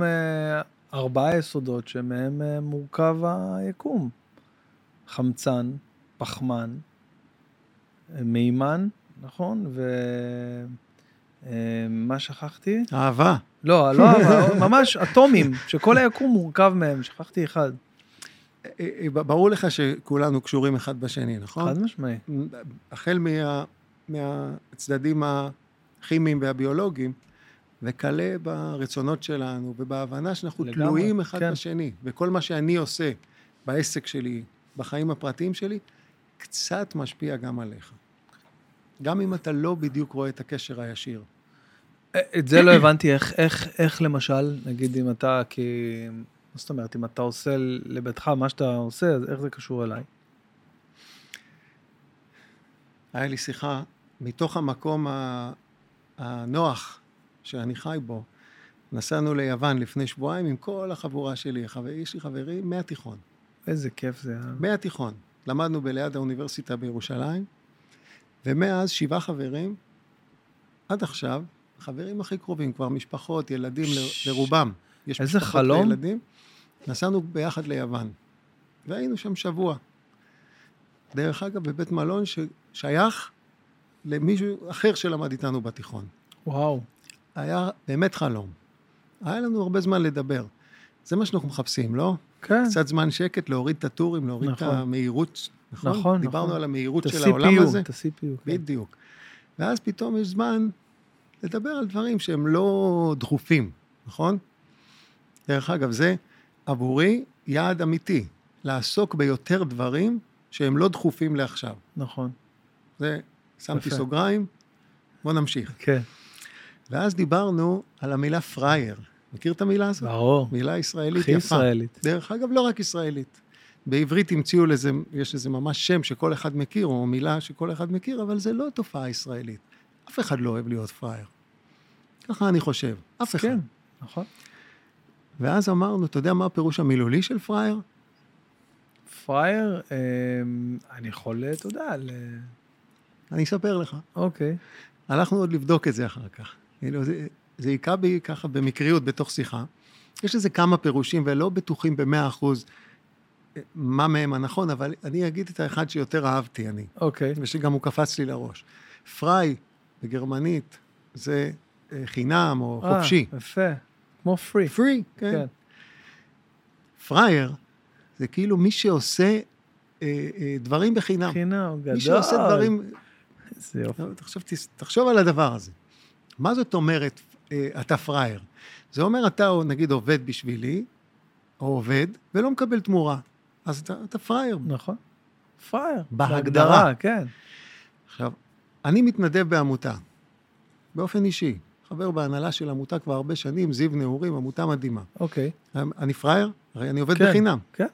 כן, אני פראייר. כן, בהגדרה, אני פראייר. אני הולך, שם שעות, שם, שם ממרצי, שם באמת את כל, אה, אה, אה, אהבה גדולה לתוך הדבר הזה, לא מקבל תמורה, ישירה. ישירה, כן. אז אני פראייר. עכשיו, זה טוב להיות פראייר או לא? במקרה הזה, אוקיי, השאלה מה התגמול?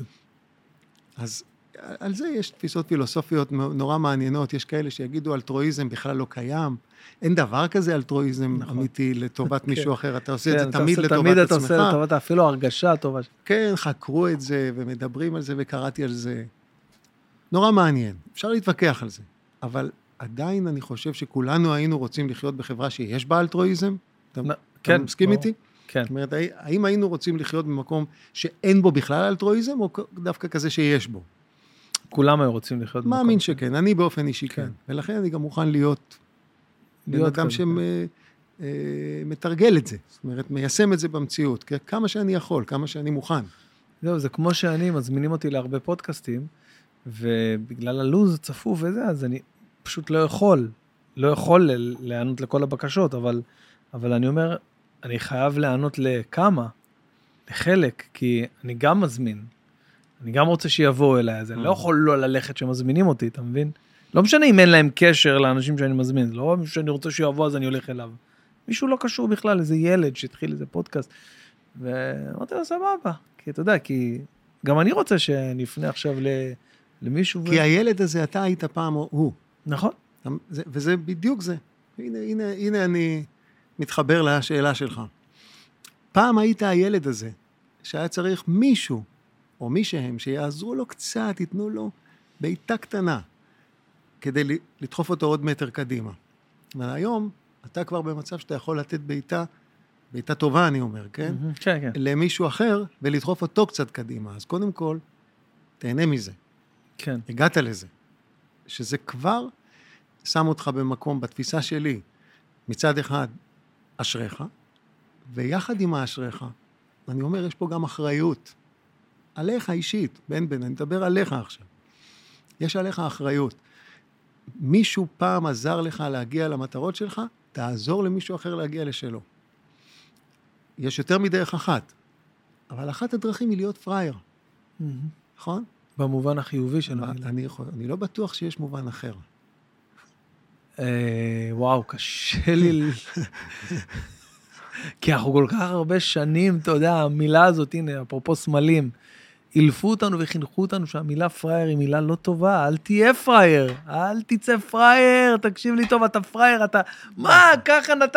איזה פראייר אתה. פתאום עכשיו לעקור את זה שנייה מהדיסק ולהגיד, בואנה, זאת... תהיה דווקא פראייר לפעמים. כן, ממש ככה. היה לנו ב... בנבחרת אומנים שאני משחק בה, היה, היה לנו אימון, יום ראשון, שנפל על uh, היום הולדת העברי שלי. אוקיי, עכשיו בגלל שחגגתי יום הולדת 40, אז חגגתי אותו באמת במשך שבועיים, מהיום הולדת הלועזי ועד היום הולדת, סליחה, מהעברי עד הלועזי, זה היה איזה שבועיים שעשיתי עם המשפחה ועם החברים האלה, ופה אלה אילת, וזה, היינו בצפון. ו, וביום של היום הולדת העברי, התחשק לי, ממש התחשק לי, אה, להיות פראייר, נגיד, אוקיי? ולשים איזה, לא יודע, 300, 400 שקל, לא יודע כמה עלה לי, אבל קניתי, אתה יודע, עכשיו אנחנו בקבוצה איזה 30 חבר'ה בקבוצה. אז אה, אתה יודע, להביא איזה 30, 40 בירות, וללכת ולקנות זה, ו... ו ובורקסים וכל מיני דברים. הבאתי כאילו, קניתי להרבה אנשים, הבאתי רמקולים, שהם, אתה יודע, על בטריה שמנגנים כאילו משהו גדול, לא... משהו גדול. ואחרי האימון פתחתי להם שם שתי שולחנות, הבאתי איתי באוטו, סחבתי הכל, אתה יודע, לבד הורדתי וזה. דאגתי שהכל יהיה במקפיא, השתייה קרה והכל. ועל פניו, אוקיי, יצאתי כאילו במרכאות, כאילו פראייר, כי עשיתי פה משהו בחינם, למה? בגלל שיש לי יום הולדת עברי, נו, אז מה, מה, כאילו, מה הקטע? והתהודה שהדבר הזה עשה, והתגובה שהדבר הזה קיבל, אני קיבלתי פה תגמול פי, מיל, פי 200 מיליון מהעלות, שזה פשוט אנשים, הלב שלהם נפתח, והם לא האמינו, אמרו לי, תשמע, מי עושה דבר כזה? כאילו, מי בא, ביום הולדת שלו בא ומפנה ככה ומוציא כאילו מהלב שלו, איזה, איזה מלך אתה, איזה כאילו, אתה יודע, ממש כל כך נהנו החבר'ה וכל כך התגבשו, ו, והייתה שם כאילו אהבת חינם, אני זוכר שאפילו הכנתי, בגלל שהרבה, אתה יודע, חבר'ה ספורטאים וזה, שומרים על התזונה, אז כן, הבאתי בורקסים כאלה, בור... אבל הלכתי, קניתי גם מה שאני הייתי רוצה. לראות בזה, ואני ממליץ לזה, כל מי ששומע, זה דבר טוב לעשות. יש את הפיתות האלה, בשקית כזאת ירוקה, פיתה, אני מכיר את זה של 99 קלוריות, פיתות, פיתה מקוסמין, מקמח קוסמין, פיתות... אה, קטנות כאלה. קטנות, לא, לא קטנות, דווקא הן הגדולות, הדקות. יש את הקטנות, אבל יש את הגדולות, הדקות, שאני מאוד אוהב אותן. וכשהם מביאים אותן כאילו ממש טריות, אז זה פשוט פיתה פצצה, אוקיי? יש איזה שש כאלה בשקית או שמונה, אני לא יודע כמה.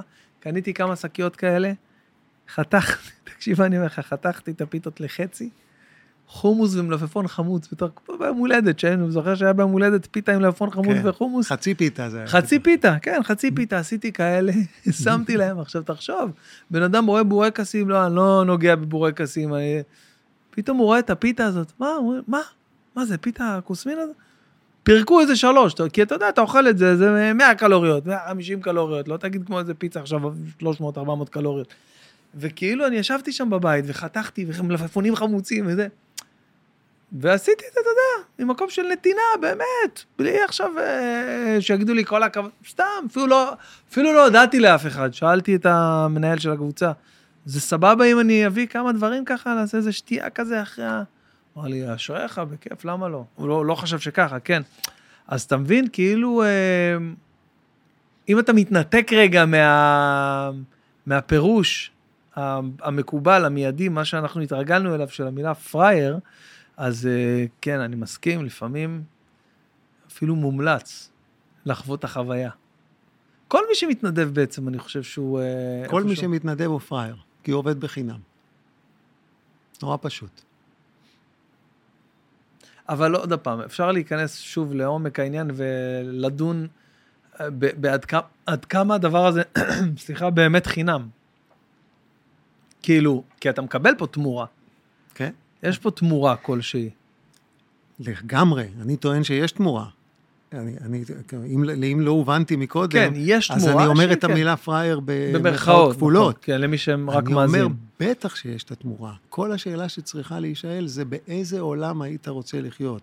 בעולם שבו אנשים מוכנים לעשות כל דבר רק בשביל תמורה ישירה, או בעולם שבו אנשים אומרים, אני מוכן להיות פראייר, ו- לעשות דברים עבור מטרה אחרת. רגע, למה, למה הלכתי כל כך רחוק? Mm. אתה יודע כמה הופעות התנדבות אני עושה בשנה? אני לא, אני לא בא עכשיו אה, לבוא ולהגיד איזה מדהים בן, אני. בגלל אבל... שאני יודע, כל האמירה שלי פה זה בשביל לה, לא, לעזור לך. כן, לא חשבתי. אני ישבתי פה לפני כמה שבועות עם מני מלכה, ונתת לנו את המקום הזה בחינם. כן, נכון. זה לא פראייר? נהניתי מאוד מזה, זה, אבל... זה לא פראייר, בן בן. אה, זה בדיוק פראייר. אז אני אומר, לי זה ברור. אני גם רואה, נכון, אנחנו לא מכירים מהתיכון, אבל אנחנו כן מכירים, ואני כן שומע עליך, ואני כן רואה מה אתה עושה. אני יודע, אני יודע שאתה יודע לעשות את הדבר הזה, אתה פשוט לא תמיד אולי קורא לו בשם לא, הזה, בשם. או שם אותו בתוך הקופסה הזאת. אה, חלק ממה שיכול לעזור לנו, לי עוזר, להרגיע קצת את כל מה שהתחלנו בשיחות עליו, ולמתן את ה... את הביעבוע הזה בגוף, זה להבין שיש עוד ערכים, שאתה לא חייב, אה, כדי לקבל תמורה, אה, זה לא תמיד קשור בכסף, זה לא תמיד קשור בתמורה ישירה. זה הרבה פעמים, והדברים היותר חשובים אצלי, דווקא באים מהעולמות שבהם אין תמורה ישירה. ואני אגיד לך יותר מזה, במקום שאין בו את הכסף, אז אין בו גם בעיות. אני אסביר לך למה. אני אתן לך דוגמה נוספת. יש אה, אה, בחור שמלווה אותי הרבה הרבה שנים, אותי ואת המשפחה שלי, קוראים לו אורי בוסקילה, הוא משנה לראש העיר, אוקיי, בבת ים. אנחנו מכירים אותו שנים, הרבה לפני התפקיד הזה, והרבה לפני עוד הרבה תפקידים שהוא יעשה. ויום אחד הוא העלה סרטון בוואטסאפ, הגיע אליי, הוא שלח לי סרטון בוואטסאפ, אני מדבר איתך לפני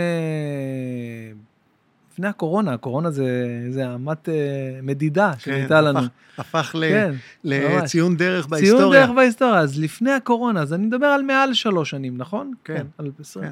משהו כזה, לפני הקורונה, שלח לי סרטון, אהבת את הקהילה. זה טעים, אבל אני שותה את זה ב... בלאט לאט, אגב, אגב, היא חזקה, כאילו, היא עושה, עושה איזה סיבובון שיק. אני מרגיש שאני שיכור לגמרי. בקיצור, אז אה, אותו אורי בוסקילה היקר, שולח לי סרטון בוואטסאפ, קורא לו דקה לשבת. שקופית כזאת, PowerPoint כזה חובבני, והוא יושב באחד מאיזה שישה, שבעה כיסאות, מרוחק מה, ממצלמת הטלפון הפשוטה, בקושי שומעים מה הוא אומר, והוא אומר דברים יפים. אמרתי, בואנה, איזה חידוש יפה, לפני שבת, ככה קיבלתי את זה בשישי כזה, ב... וואלה, מגניב, אתה יודע, לפעמים בבית כנסת אתה תגיד איזה משהו ככה, וואלה. אבל רשמתי לו, אורי, יקירי, אתה רואה, אני כל הדברים פה אצלי כאילו מוקפדים, אני משתדל... אורי, יקירי, מאוד מאוד יפה הדקה, אבל למה ככה? אתה אומר דברים כל כך... אנשים יפתחו את הסרטון, הם לא יראו את זה, הם לא יקשיבו. אתה חייב לעשות את זה קצת אחרת. אני מוכן לקחת על עצמי, לבוא, אני אבוא, אצלם אותך. אני אבוא עם המצלמה שלי, אבוא אליך ללשכה. בהתחלה ככה היינו עושים, אני אבוא אליך ללשכה שלך בראש, אה, בעירייה, ואני אצלם אותך. ו... ונעלה את זה. אמר לי, מה, אתה... כן, אתה מוכן? אמרתי לו, כן, פעם אחת נבוא, נצלם אותך. ובאמת הלכתי אליו, וראיתי שצריך להביא תאורה, ומצלמה, ולדאוג לזה, ולהטעין את הזה, ונק מייק, הלכתי, קניתי במיוחד, כי לא היה לי את הנק הזה שמתחבר, נהרס לי הקודם, קניתי במיוחד. הלכתי אליו, צילמתי אותו, הוא נגנב, הוא לא הבין בכלל את ה... את ה כאילו, היה פערים שאי אפשר להסביר. אני, אחרי הפודקאסט, אני אראה לך את הלפני ואת האחרי, זה משהו שעשיתי כזה, מגניב. מטורף. אוקיי, אמרתי, טוב, מה עכשיו, שבוע הבא, מה, נחזיר אותו אחורה עכשיו ל... זה היה נראה כזה כמו, מכיר את החדרי המתנה בקופת חולים, את הכיסאות, זה היה נראה כאילו הוא מחכה שם בבת ימון, יש איזה כזה מרכז רפואי. ואמרתי, מה, נחזיר אותו? טוב, בוא, נתתי פה הצעה, בוא, תעמוד במילה שלך, מה אתה עכשיו אמרת לו, יאללה, בוא. אמרתי לו, אורי, שבוע הבא אני בא, נצלם שלוש פרשות, כאילו, כי, כי אני לא אבוא כל שבוע עכשיו נצלם ואני אערוך. נצלם שלוש פרשות ואני, ואני אערוך את זה, שלוש, כל שבוע אני אשלח לך. כמובן שמאז השתדרגנו, התקדמנו. היום, היום הוא היה פה, אגב, הנה, אני יכול פשוט בשנייה, בגלל שזה גם, אפילו אני אראה למי שרואה ביוטיוב. הנה, אמ, אתה רואה? זה... זה הוא פה באולפן, כן, אתה רואה? על רקע הגרין סקרין, כמובן. הפירות. הפירות, כן, נכון, הפירות ש... הנה, רואה? ככה זה אורי. אה, הנה, פוקוס. לא משנה, אני, אני, מי שזה, לא חשוב, זה לא, זה לא העניין. כן, אתה ראית, מילה שלי. אז בקיצור, מאז, אז זה עבר הרבה גלגולים, אבל מאז, זה מעל שלוש שנים שאנחנו עושים את הדקה לשבת, אוקיי? ואין פה כסף, אין פה זה, אני בא ומשקיע את זה, עכשיו הוא בא אליי לאולפן, הוא בא עכשיו, זה לוקח איזה שעה, אתה יודע, עד שאני מצלם ועורך ומסדר את כל ה setup שם, ואני עובד בזה, אבל אין פה כסף על, על, על, על השור, אין פה עניין של כסף, אין פה, יש פה, יש פה נתינה ממקור אה, אה, טוב, ואיך אומרים, קידוש השם או לשם שמיים, משני הצדדים. עכשיו, מה מדהים? שאין בכלל אה, מקום להתבאס או להגיד אה, אני, אני לא מתוגמל או שזה לא מספיק. תחשוב שסתם דוגמה, הוא היה משלם לי עכשיו 500 שקל, סתם זרקתי, על כל פעם 500 שקל. אז הייתי אומר, וואלה, מתאים, אני עושה 500, אבל אחרי איזה שנה הייתי אומר, בואנה, השקעתי, קניתי פה, מה, לא מגיע לי 600? מה, לא מגיע לי 700? המחירים עלו, מה? אבל אין את זה, אין את השיח הזה. הוא בא בסבבה שלו, אנחנו מתאמים בכיף, מדברים, צוחקים, שותים קפה, מצלמים את זה ברמה מאוד מאוד גבוהה, מעלים את זה, אנשים, הוא אומר לי, עשרות אלפים, הוא מכיר המון אנשים, הוא מאוד מקושר, והוא שולח את זה לכולם, הוא אומר לי, אתה לא מבין איך אנשים עפים על זה ונהנים מזה, ואתה יודע, יש מוזיקה, אני אראה לך אחרי זה איך זה נראה, עזוב את הגרינסקרין. יש מוזיקה באנדר כזה, שומעים את זה, וזה נראה מיליון דולר, והוא מבסוט מעל הגג, ממש. אם היה נכנס פה כסף, אז אני רוצה, אני רוצה להגיד משהו על זה. אני רוצה לאתגר אותך בעוד משהו בעניין okay, הזה. אוקיי. Okay. תיארת לי פה מצב הכי קל, נקרא לו במרכאות, וזה שה... שזה ממילא בלי כסף, ואתה ממילא עושה משהו שאף אחד לא ציפה לו, נכון? זה מה שאתה אומר, הוא לא ציפה לזה. הוא לא אמר, בן בן, אתה לא בסדר, אתה צריך לבוא לעשות את זה עבורי, נכון? הוא לא אמר את זה ולא רמז גם. ובכל זאת עשית. אז התעלית על הציפיות. אוקיי. Okay. אני מת, מתאמן אימון גופני פעמיים בשבוע אצל מאמן, מהמם, גורי, חמוד אחד, שכל אימון נפתח בנשימות. או-אה. ובאיזה מין מדיטציה ובזה, וגם נסגר ככה. ובתוך האימון גורי המדהים הזה דואג להגיד, דואג להגיד מדי פעם, שימו לב לתחושה שלכם עכשיו בגוף. יש לכם למשל, דיברנו לפני תחילת ההקלטה, על זה שלפעמים יש פה איזו תחושה, כן. נכון?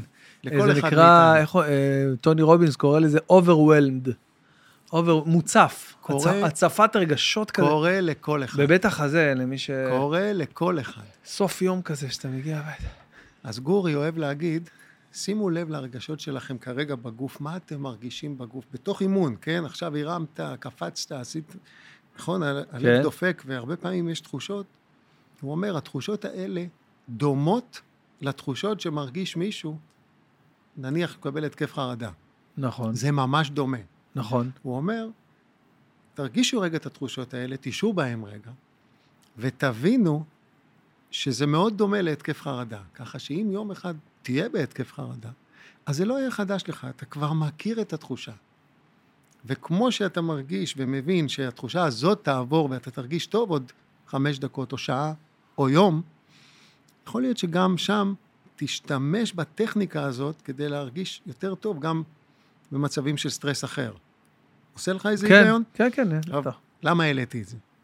אתה מספר לי פה על התחושות שלך בתוך הפרקטיקה הזאת של לעשות משהו שלא ציפו ממך. נכון? באת, היית פראייר. כן, אני אוהב את זה, אני כן. מתחיל לאהוב את המילה. היית, עשית משהו שלא ציפו ממך, ואתה אומר, אין פה אפילו סטרס, וכאילו הכל הולך קל, וכולם שמחים, ואין עימות, נכון? אתה אומר, בעצם זה, זה לא מביא עימות. אם תדע, אני יודע שאני מתרגל את זה, זה לא קל. להביא את התחושות האלה ואת התובנות האלה גם לתוך עולם העסקים הרגיל. גם לתוך העסקים הרגילים שאתה עושה, שבהם כן יש כסף, וכן יש ציפיות, וכן יש, היי, רגע, אבל כתוב, ואמרתי לך, ואתה הבטחת לי, ואני לא עשיתי, וכן כן. הספקתי ולא הספקתי. אם תדע להביא את הפרקטיקות האלה, כשאני משתדל להביא את הפרקטיקות האלה לתוך העולם העסקים, פתאום גם זה קצת משתנה. אתה יכול לתת לי דוגמה? זה מאוד מעניין מה שאתה אומר. אתה יכול לתת לי דוגמה לזה? אין ספור. אוקיי.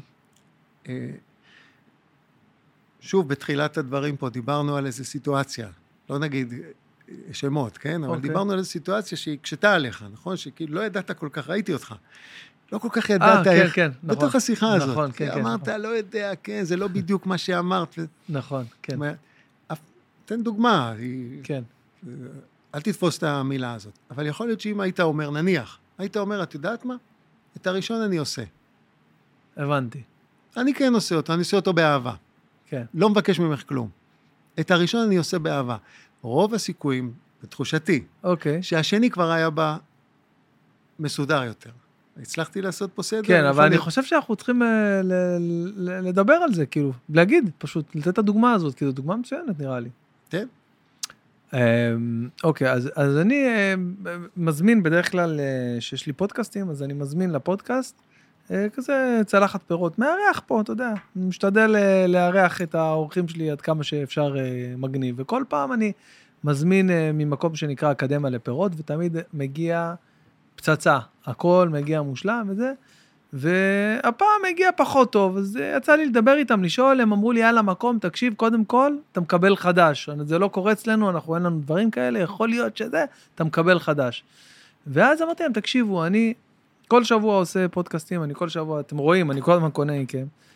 בא לכם שאני אפרגן לכם, ארים לכם בפודקאסט, ופשוט תשלחו לי, כאילו, בלי שאני צריך לשלם, לא שזה כזה הרבה כסף, אבל פשוט נעשה איזשהו, אתה יודע, שת"פ, כי אני גם ככה עושה את כל הפודקאסט הזה, הכל כ-give נותן את זה חינם לעולם. חוץ מהכסף שאתה משלם לי, המלא, המלא.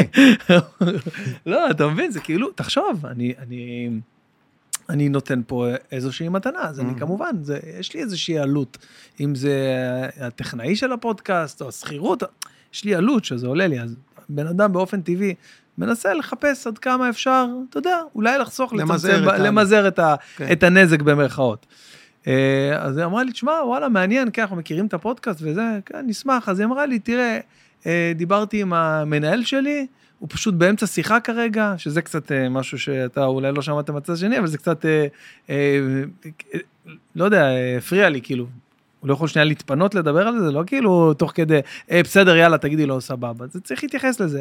ואז היא אמרה לי, אבל כן, הוא אוהב אותך, מכיר אותך וזה, והוא רוצה, והוא אמר, אין בעיה, בואו נתחיל את הפעם הראשונה, ניתן להם, אה, ניתן לו וזה, ונראה מה זה עושה. עכשיו, אני, אני מבין מה אתה אומר, כאילו, יאללה, סבבה, אבל אני גם מבין שזה לא משהו שהוא מדיד על פני פעם אחת, שיאללה, אתה מבין? כאילו, בוא תן בי קצת יותר אמון, אתה מבין? למה אתה אומר לי פעם אחת? בוא תגיד, קח, בוא ניתן לך חודשיים, קח, תתחיל, חודשיים, חודש, אתה יודע מה, חודש, קח. אתה מבין? ואז את זה אולי הייתי... אה, כן. אה, אז אני לא נתפס על לא, הדוגמה. לא, ברור, אבל הבנתי מה אתה אומר. זה, כאילו בעסקים, אולי זה, לפעמים... זה יכולה להיות, זה יכול להיות ההבדל בגישה. של במקום אחד אתה אומר, לא, יש את הדרך בדיוק זאת, ככה אני יכול לעשות את זה, ולפעמים יש דרך קצת אחרת. בטוח, וש... כן. ולפעמים שווה לנסות, אני לא יודע אם זאת הדוגמה. אין לי מושג כן, על החבר'ה אוקיי. האלה, חוץ מזה שהפירות נראים אחלה. כן. אני לא יודע עליהם כלום. Mm-hmm. אני אומר, ביקשת דוגמה לשינוי, אני מתחיל דווקא מהשינויים הקטנים, הכי בייסיק. לא אדבר איתך על uh, תיאוריות גדולות. אז לפעמים זה מתחיל בשינויים הכי קטנים. שווה לנסות, אה, אתה יודע איך תרגיש אחרי זה. אחלה, קיבלתי. ספר לי קצת על הזוגיות שלך, אתה... כמה שנים אתה נשוי?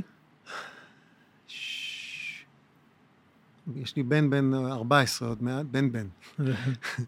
עוד מעט בן 14, נשוי 15-16 שנים. יפה. כן, לאורית. אורית, ואיך הקשר ביניכם?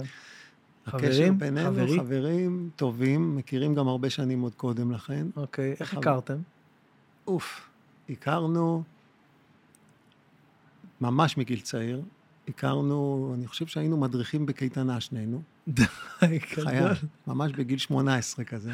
אוקיי. Okay. היו לנו גם בדרך, הייתה גם פרידה, היה זה, אוקיי. דברים כן. קרו כן. בדרך, אבל מכירים ממש הרבה שנים, מירושלים עוד.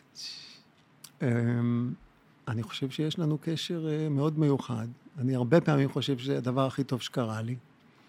היא, הדבר okay. אוקיי. הכי טוב שקרה לי. אמ, וביחד אנחנו מגדלים שני, את שני הבנים שדיברתי עליהם, איתמר ועומר. לא רציתם עוד ילדים? אה, פשוט... היה דיבור כזה, אבל אתה זוכר, צריך שני ילדים לעולם, זה הכל. זה הכל, כן, לא, לא להעמיס. שניים. אה, תגיד, יוצא לכם לריב לפעמים? כי אתה נראה בן אדם שאי אפשר להוציא אותו משלוותו. עם אשתי או בכלל? אשתך. בטח שאפשר להוציא אותי משלוותי. אה, לפעמים אפילו בקלות. בטח שיוצא לריב. אני חושב, בוא, העובדות מראות שאנחנו גם יודעים להשלים. נכון, זה, כן. זה מראות העובדות. סטטיסטיקה על פני השנים. כן, כן, והתחושה שלי גם אומרת את זה. ואני חושב שגם אורית אה, מאוד מתקדמת ב, בהבנה שלה את בני האדם. אתה חושב שזה גם משהו שנרכש עם השנים, עם שנים עם אותו בן אדם? כן. זאת אומרת, אני שואל את זה עליי.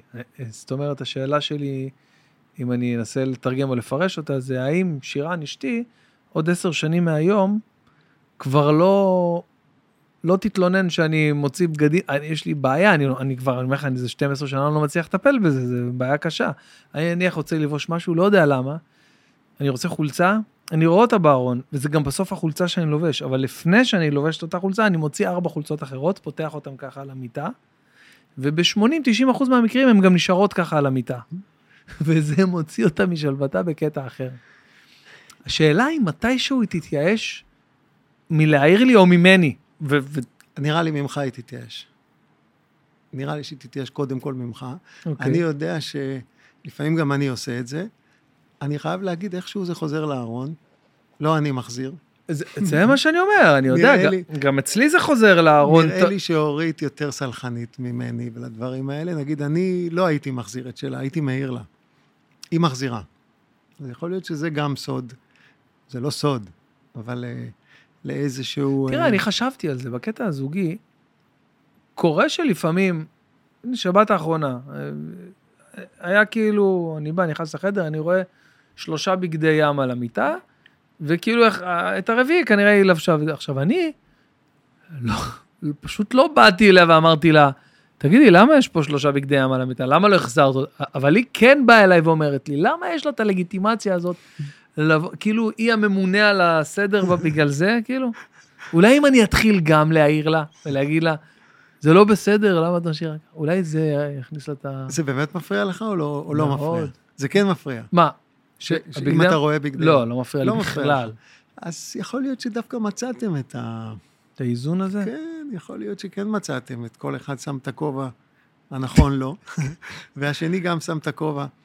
פעם אמרתי דווקא על, על, על חבר או שני חברים שלי, שבזוגיות, אני מדבר על זוגיות עכשיו, לא תמיד סבל הוא ההפך מאושר.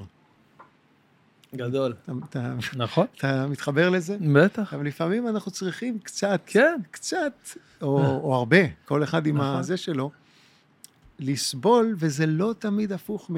מ זה לא אומר שרע לי. Mm-hmm. לפעמים יש גם בתוך העימות, נכון. ובתוך ה... הדקירות ההדדיות האלה, הקטנות, יש בהם משהו שעונה לצורך. בזוגיות, אתה אומר, כן, ב... כן. בדינמיקה של הזוגיות. כן, כן וואלה. לפעמים זה מענה לצורך. אתה מאמין בטיפול זוגי, שכאלה שהולכים לטיפול זוגי? כאילו... אף פעם לא עשיתי. גם אני לא. אמ, לא עשיתי את זה. אני כן יודע שיש אנשים שזה עזר להם. אני רואה פשוט... לא, אוקיי. אני רואה עדויות. אנשים שזה עזר להם, שקיבלו איזה כלים לעשות דברים באופן אחר. קצת כמו, לא יודע, אפילו בתוך השיחה שלנו, הרי אנחנו מנסים ל... לה... כל שיחה שלנו, כן. שהיא מעניינת, מה הופך אותה למעניין? אם הצלחתי להגיד לך משהו, או אתה לי משהו, שגרם לי לשנות את איך שאני מסתכל על דברים. אפילו קצת. הרי זאת למידה. מה זה למידה? עבורי. אתה מכיר אנשים שאומרים, אה, אני יודע איך עושים את זה, אבל לא עושים את זה? Mm-hmm. כמה אנשים אתה מכיר שיודעים מלא. את כל התיאוריות? מלא. ויכולים לספר לך על התיאוריות האלה, אבל אז הם נכשלים בלבצע אותם. נכון. נכון? אז למידה, בין אם זה למידה בבית ספר, ובין אם זה למידה של השכלה אקדמית, ובין אם זה למידה ביום-יום של החיים, בתפיסה שלי, זה אם אמרת לי רעיון שנשמע לי מעניין, והוא גרם לי לשנות, ולו במעט, את ההתנהגות שלי בפועל. רק אז אני קורא לזה למידה. יפה. אחרת זה סתם אינפורמציה, דיבורים. כן, דיבור. באינפורמציה, דיברנו על זה, לא חסרה. עומס. אתה מקבל את האינפורמציה ברגע על הכל. אבל אם הצלחתי, או אתה הצלחת לשנות בי את איך שאני עושה משהו, קטן אפילו, אז למדת, או למדתי. אז טיפול זוגי, כן, ראיתי אנשים שזה עזר להם לשנות התנהגות, ואם שינו התנהגות הם למדו משהו. יפה. מה דעתך יקרה בבחירות הקרובות? תהיה, hmm. תהיה החלטה? תהיה או שסתם שוב אנחנו הולכים... אם ל... היית יודע, בן בן, כמה אנרגיה אני משקיע בלא להיחשף לאקטואליה, okay. אוקיי. היית מופתע. אוקיי. Okay. לא, אה? אני דיברתי פשוט על הבחירות של גלגלצ, השיר האחרון שיהיה. האם זה יהיה עוד הפעם, הלו, איפה אתה? אתה פה? אה, אני יותר מבין בזה. יותר מבין בזה? אתה יודע מה השאלה הראשונה ששאלתי את אה, פרופסור זליכה mm-hmm. בשבוע שעבר, הפודקאסט שהיה? Mm-hmm. למי שלא שמע את הפודקאסט, אגב, זה הזמן ללכת לשמוע. מומלץ. מומלץ בטמפרטורת החדר, סתם מומלץ בחום, האמת. אה, שאלתי אותו, תגיד, בתור אה, מי שניבא לא פעם ולא פעמיים בהצלחה כל כך הרבה דברים, אה, מה התחזית שלך לגבי הקריירות של סטטיק ובן אל עכשיו? לאן זה הולך? הוא מומחה בהם, לא? הוא ענה לי, תראה, סטטיק הולך לפתוח קרן הון סיכון.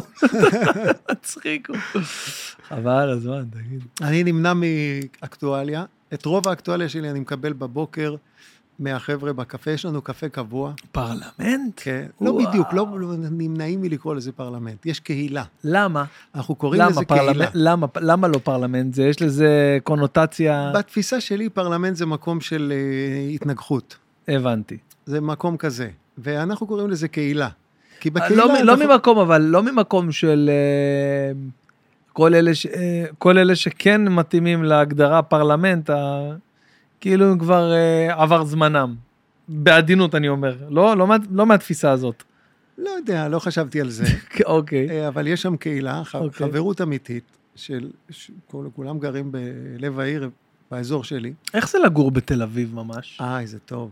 באמת? הנה הדוגמה של הקהילה הזאת, שאני מדבר עליה. מישהו יכול עכשיו לדמיין, הרבה פעמים אנשים אומרים, מה, בתל אביב יש ניכור, יש, אתה לא מכיר את השכנים שלך בכלל, מכיר את כן. התפיסה הזאת? אמ, ומדמיינים שמי שגר באיזה יישוב קטן או בפריפריה, כן. אז הוא כאילו יש לו חיי קהילה. אז אה, יש דרך אחרת. יש בטח. אני רואה איך אצלנו יש קהילה מדהימה, שאני כל בוקר ולפעמים גם אחרי צהריים עובר דרך הקפה הזה, ועוד הרבה באים. הרבה שחקנים, אומנים, אנשים מגניבים, שאני, כיף לי לפגוש אותם, חברים אמיתיים. באיזה שעה? אני אבוא, אני אפתח שם את הבוקר. שמונה וחצי. אה, מה, מוקדם. שמונה וחצי עד, עד תשע וחצי בדרך כלל. זה מגניב. ואחרי צהריים סבב ב', משמרת ערב. מה אתה אומר? מתי? כן. אה, חמש, וואלה, שש. וואלה, תאמין לי, שווה. כל אחד בזמנו. שווה? כן. קפה של הבוקר. כן, באחד העם, אתה הכי מוזמן. אמ, משם אני צורך את רוב ה... פה, אם, כן. אם נושא עולה שם, אז אני מבין שהוא אז רלוונטי מדובר, לחיים. כן, כן, אז הוא מדובר עכשיו. אז אם מתי שאני רוצה לשמוע עליו עוד קצת, אז אני אשמע. אם פחות מעניין אותי, אז דפדף. זאת דרך שאני אה, לומד על האקטואליה. אני מאוד מעורה בחדשות, נגיד, דרך הצד הכלכלי, או דברים אחרים שמעניינים אותי. אה, בזה אני מאוד מעורה. אבל באקטואליה נטו, או בעולמות האלה של מה קרה היום, אני פשוט חושב שזה כל כך מהר עובר מהעולם, כל כך מהר זה לא מעניין יותר. חדשות כבר, כן, לא, לא חדשות. שזה מעמסה. תגיד לי, אה, בנדל"ן אתה מתעסק גם, נכון? גם. אה, מה המלצותיך בנושא, לצורך העניין, למרות ששוב פעם, אין חדש תחת השמש בתקופה האחרונה, אין איזה...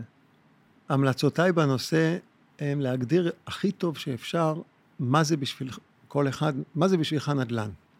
יש אנשים שבשבילם נדל"ן זה השקעה, ואז הם מחפשים לקנות, אה, לפעמים אני שומע הצעות, בוא תקנה דירה בעפולה, או בוא תקנה דירה עכשיו, אה, אה, שוק שכונה חדשה בקריית גת.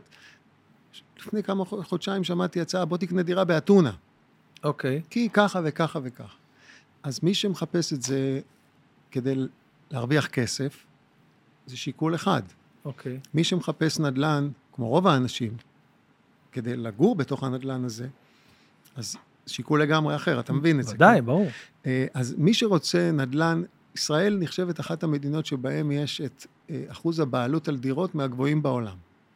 בעלות על דירות. למרות, למרות, למרות ה... הכל. טוב, כי יש, בשאר העולם יש את הקונספט של חברות שקונות אה, נכסים להשכרה. יש, יש דיור ציבורי. הרבה, יש, דיור ציבורי, מה שנקרא. יש דיור uh, בר השגה, נגיד, בעיקר באירופה, אתה יודע, באפריקה או במזרח okay. אוקיי. אסיה לא שמעו על דיור בר השגה. נכון. זה פחות, uh, פחות נפוץ שם. נכון. Uh, אז בעיקר אנחנו יודעים להשוות למה קורה, הרבה נותנים דוגמאות של ברלין, ש... אבל uh, כשדיברתי עם uh, שני, שני גרמנים אינטליגנטים לפני שבועיים, שמעתי לא פחות קיטורים 아, על אוקיי. שוק הנדל"ן בלייפציג ובברלין, ממה שאנחנו uh, ביום יום שלנו מקטרים פה. זאת אומרת, הקיטורים הם לא רק של ישראל. גם איפה שאנחנו מסתכלים בקנאה ואומרים, היי, עכשיו הרבה יותר זול, עולה שליש. פורטוגל. גם שם אתה שומע קיטורים של המקומיים על זה שהם לא מצליחים לקנות דירות. אני אבל, לפחות שומע. אבל יש, אה, יש אה, נתונים, נתונים בעיר מרכזית בפורטוגל, ב, לדעתי בליסבון אפילו, דירת ארבעה חדרים, אוקיי? מרוהטת, עם כל מכשירי החשמל, בבניין חדש, עם שוער, עם בן אדם, mm-hmm. עם שוער, לדעתי אפילו מליגת העל, ממש טוב, אה, בפחות ממיליון שקל. יש לך היום משהו כזה במדינה, במרכז נניח, אתה יודע מה, לא תל אביב, תגיד, אני יודע מה, כפר סבא, אוקיי? יש לך דבר כזה במרכז כפר לא סבא? לא ממש, אתה צודק, וכששמעתי מספרים על אתונה, זה מספרים מאוד דומים. לפני, כמו שאמרתי, לפני כמה שבועות ממש, הראו לי עסקאות. אה, באמת מאוד דומה, רק לא לשכוח שכשהתרגלנו למספרים הגבוהים בארץ, אז מיליון שקל נשמע לנו מעט. בשביל האתונאי והליסבונאי, אה, הם אומרים, אתה, אתה קולט, זה כבר הגיע למיליון שקל, איך אפשר לקנות את זה? אשכרה. אז זה גם חשוב, לנרמל את זה רגע. לא שאני טוען, אנחנו התחלנו מזה, המחירים פה מוטרפים. מוטרפים, לא פחות, בטח שבמרכזי הערים ובאזורים ש... אזורי הביקוש. אז מי, שאלת על ההמלצה שלי, מי שרוצה לגור בתוך הדירה שהוא רוצה לקנות לעצמו, זה עולם אחר ממי שרוצה לקנות דירה כדי שיהיה לו נדל"ן. מכיר את, ה, כן. את ההסתכלות הזאת, שאולי מוצדקת, כי הנדל"ן כל הזמן עולה, כל הזמן בורח, אז קודם כל הוא לא כל הזמן עולה, ואני צופה שבזמן הקרוב הוא לא יעלה, ואולי מה, אפילו ירד. מה זה זמן קרוב? בשנה, שנתיים, שלוש הקרובות, אני לא יודע להגיד יותר מזה, כי גם שלוש שנים, זה... דיברנו על למי כן, ניתנה הנבואה, כן? נכון, כן. אבל בכל זאת, יש הנחת עבודה מסוימת, נכון?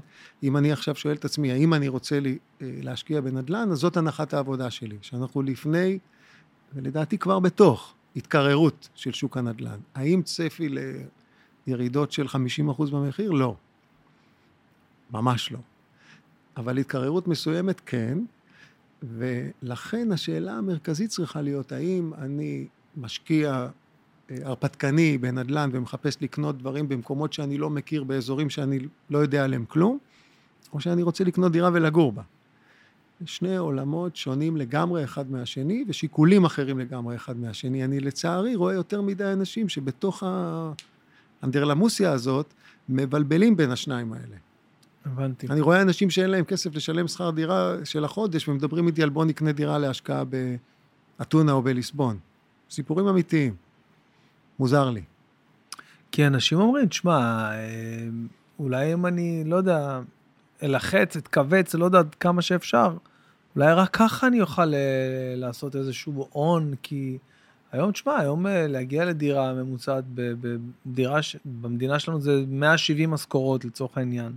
בשונה מכל העולם, שזה באזור ה-50-60 משכורות, לפחות במדינות המערב. תשמע, אתה, אתה מבין שאתה... כן. אני מדבר על, אני מדבר על, על כלל ה... ברור שיש כאלה שהם קצת, העבודה שלהם שונה, או כשהם מרוויחים יותר. ו- ש... ול, ולכן כל אחד צריך להסתכל על זה, אתה יודע, גם ה... כשמדברים על איקס משכורות, זה לפי משכורת ממוצעת. ממוצעת, כן, היום איפה, מי, מי באמת... אחד מרוויח פי שתיים נכון. מהמשכורת הממוצעת, ואחד לא מגרד את המשכורת הממוצעת. נכון. אז לא יכול להיות שהם יסתכלו על אותו מספר ויגידו, הנה המספר שלי. כן, נכון. ולכן כל אחד צריך להסתכל בדיוק כמו, בדיוק מה שאתה אומר. להסתכל על עצמו ולהסתכל על המטרות שלו. ואני כן באופן כללי חושב, generally speaking, שאם מישהו חושב שהוא ירצה לגור בדירה משלו יום אחד, אז כדאי לו לנסות להבין איך הוא עושה את זה. כאילו, זה אה, לשבת ולהסתכל ולחכות שאולי יום אחד ייפלו המחירים. מה אם אה, פשוט לא? אתה מוצא בזה משהו רע? אני חייתי 25 שנים בשכירות. עד לא מזמן.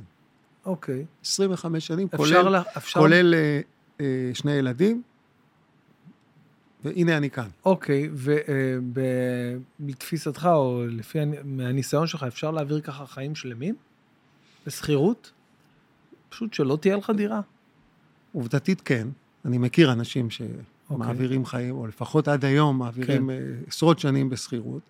יש כאן היבט פסיכולוגי שאני לא מבטל אותו, שבסוף גם הגיע אליי, של... כן, נכון. כן, הגיע גם אליי, שאפילו ברמה שאני אומר, היי, אני רוצה לסדר את הדירה. כן, איך שאני, בא לי לשבור את הקיר הזה. כן, גרתי לא כמה שנים בדירה שכורה. אתה לא יכול... ואני אומר, בוא'נה, אני רוצה לסדר פה אחרת, ואני לא יכול, כי יש בעל בית, ובעל בית, עזוב את בעל הבית, אני אומר, מה, אני אשקיע את הסכומים כן, האלה, כן, נכון. מחר אני אצא. נכון. אה, הלך הכסף. אז יש גם את ההיבט הזה שאני ממש לא מזלזל בו, להפך. הוא קיים. והוא, אתה יודע, אני יושב פה בא... באולפן המהמם שלך, והתחלנו את השיחה הזאת מעיצוב. נכון. עיצוב זה לא רק, אתה יודע, באנגלית דיזיין זה תכנון, זה נכון. לא רק נכון. עיצוב. יפה. זאת אומרת, התכנון של המקום ושל החיים שלי, כמו שאני רוצה, בסוף הקובייה שלך, הקובייה כן. שלך הקטנה, שוב, הקורונה הראתה לנו את זה מאוד יפה. פתאום כולנו נסגרנו בתוך הקובייה הזאת. חבל הזמן. חוויה חדשה. חוויה חדשה. פתאום אנשים הבינו את, את החשיבות של תכנון ועיצוב של ממש, הבית. ממש, ממש. ובן אדם שהייתה לו מרפסת של ארבע מטר נכון, רבוע, נכון, היה בשבילו עולם ומלואו. היה מלך העולם, ומי שלא היה לו את זה, אה, הרגיש אה, מחנק, גרתי, מחנק פיזי. ב, ממש, אני גרתי במרפסת. אני היה לי פה, במהלך הקורונה, כדור פה, בגרון. ואני אומר לשירן, תקשיב, אני לא יודע אם זה כאילו, הכדור, התחושה הפסיכולוגית הזאת בגרון, או שזה כאבי גרון, ש... או שיש לי קורונה, לא יודע, כאילו, אתה לא יודע מה זה. כן, אז הכדור הזה, לפעמים הוא מגיע... ועוד יש לנו מרפסת בגרון, של יותר מארבע מטר. אז אה, כן, אז אני חושב שהרבה מאוד אנשים הבינו, הפנימו במהלך התקופה הזאת, שכאמור האיצה הרבה מאוד תהליכים, הפנימו שפתאום יש חשיבות לאיפה אני, ואיך זה נראה, וכמה נוח לי בתוך הדירה, ואז הרבה אנשים חשבו לעצמם, אז אני אסדר אותה כמו שאני רוצה. בדירה שכורה זה יותר קשה. אז יש גם פתרונות לזה, אבל אתה פתאום מבין שאם אתה רוצה לסדר את זה כמו שאתה רוצה, והיום אנשים מסתכלים על תכנון ועיצוב בכל ההיבטים, מאוד שונה מפעם. מאוד שונה מפעם. וכמו שעשית פה אולפן מהמם, אני מניח שזה, אתה לא חייב שהוא יהיה יפה. נכון. נכון? זה לא חובה. לא. יכולנו לשבת כאן במקום ריק כן. ולהקליט. כן. אבל רצית שהוא יהיה יפה, למה? כי זה נותן אה, תחושה יותר אה, נעימה, יותר אה, פותח את הלבבות. בול. עכשיו, כמה שווה לפתוח לב? כמה שווה לך נכון. לחיות בתוך הבית שלך עם לב פתוח? כל אחד ישים לעצמו תג מחיר. אהבתי. טוב, תשמע, ככה לסיום, איזושהי תחזית אופטימית לגבי המצב הכלכלי, שאנחנו... יש לך איזה שהם פתרונות מיידיים, לצורך העניין, שבוע שעבר ירון זליכה אמר לי, אה, כן להיכנס ולהסתכל על מה עולה יותר, מה עולה לעשות, לעשות את הדבר הזה, זה עולה לי 11 שקל, זה עולה לי 10 שקלים, אז כן ללכת ו- ולקנות את זה, ושקל ועוד שקל ועוד שקל, למלא דוח אקסל, ואתה תראה שאתה תוציא, במקום להוציא 1,200 שקל על קנייה, אתה תוציא 900 שקל בסופו של דבר על קנייה. אין ברירה, ו... חד משמעית. אה, אני מסכים לזה. אני לא עושה אקסל, כן. אבל אני כן יודע... אה, אני עושה אקסל, אבל במהלך שלושה ימים, ואז אני נשבע. עשיתי כמה פעמים. שם אותו כן, בסל המחזור. כן, בדיוק, אי אפשר. כן, אני לא טיפוס של אקסל ספציפית בעניין הזה, אבל אני כן יודע, ואני בטוח שגם אתה, אנחנו יודעים איפה יותר יקר ואיפה יותר זול. ואם לא יודעים, אז בודקים. אה, החל מהדברים הגדולים וכלה ביום-יום. ושוב, אני גר במרכז תל אביב, אתה מבין שזה לאו דווקא הכי זול בארץ. לצערי כבר אין מקום הכי זול בארץ, כן. הכל יקר. גם בפריפריה יש סיבה. אה, אה, אה, קניתי בצרכניה ביישוב הכי, אחד הקטנים בארץ, בערבה, וראיתי אני. את המחירים ושאלתי למה זה עולה כל כך ב- הרבה? ב- אז אמרו לי, אתה יודע, אתה בפריפריה, יש פה רק מקום אחד. זהו, ב- הבאנו את זה עד לפה. היינו בים המלח, בדיוק היינו בים המלח, וחיפשנו סופר לקנות כמה דברים. והיה שם יקר, ובדיוק כמו שהוא אמר לי, תשמע, אתה יודע מה זה להביא את זה לפה עד לים המלח? אז אתה מבין ששם אומרים לך, זה יקר, כי זה להביא לפה ויש רק מקום אחד. ב- בלב העיר אומרים לך, כל עיר, אומרים לך, טוב, אתה בלב העיר, הנדל"ן פה יקר, אז זה פה יקר, המיסים הורגים כן. אותנו. אז, אז, אז זה כבר לא משנה איפה אתה. אני יכול לשאול, יקר. בתור בן אדם שגר בתל אביב, איפה אתה עושה קניות לבית? מעניין אותי, נניח ב-AMPMים האלה, או שאתה עושה בסופר, נניח פה ב... את, את הדברים הקטנים, בדרך כלל, המיידיים, כן, כן, כן שזה... כאלה שאתה נתקעת בלי משהו או כזה, אז כן. אני, אורית מאוד אוהבת ללכת לשוק. אה, באמת? כן, שגם ל... בעצמו לא כל כך זול. בנווה צדק שם? לא, בכרמל. אה, בכרמל, כן. שגם כבר לא זול, דרך אגב. אה, ולעיתים אנחנו את הקנייה היותר גדולה עושים באחד מהסופרים היותר זה, למרות שאנחנו לא טיפוסים כאלה, אבל איך אמרנו, יוקר המחיה מכריע. וואלה. אז אם אתה רוצה לשים 20 אה, אחוז או 30 אחוז פחות, הולכים לשם. אני הבנתי את זה פשוט, אה, אני אומר את זה ב... ב, ב ואני מצטער שאני אומר את זה, אבל אני כאילו, היה בי איזשהו מקום שכאילו קצת לא לקח את זה ברצינות, כמו שאמרתי לך בהתחלה, שמקום, אה, הצד היותר ילדותי בי, לא לקח את כל העליית מחירים הזאת ברצינות, ואמרתי, יאללה, נו, מה ההבדל כבר, מה, בסדר. ואז אה, וואלה, ראיתי שבפועל אותן קניות שאתה עושה, פשוט עולות לך 20-30 אחוז יותר, כן. ובמצטבר, מהלך החודש, החודש זה יכול להתבטא גם ב-4,000 שקל יותר, שאתה, והעבודה, אותה עבודה, אז אתה כאילו... לא, אז, מוצר אותו מוצר. מוצר אותו מוצר בדיוק, בדיוק. זה, שם, ש, שם זה יושב.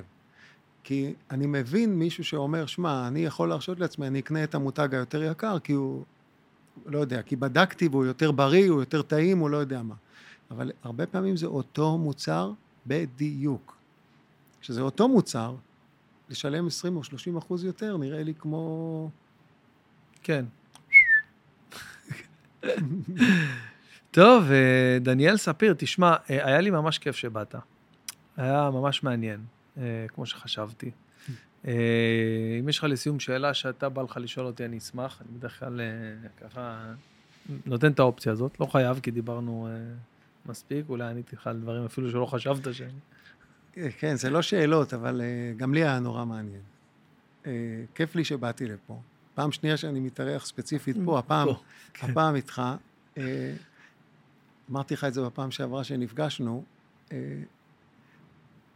גם אתה עשית, ממה שאני יודע, בעולם הזה, אה, שינוי שנבע ממשהו פנימי, נכון? נכון מאוד. משהו ש... שהרגיש יותר חזק מהכל, יותר מכסף ויותר מ... חד משמעית. מאיזה, לא יודע, איזה פיים או איזה תהילה מסוימת. חד משמעית. משהו שבא מבפנים. אה, ובדרך כלל כשאני פוגש אנשים ש, שעברו תהליך כזה, יש לי איזה חיבור נורא טבעי אליהם. אה, כן.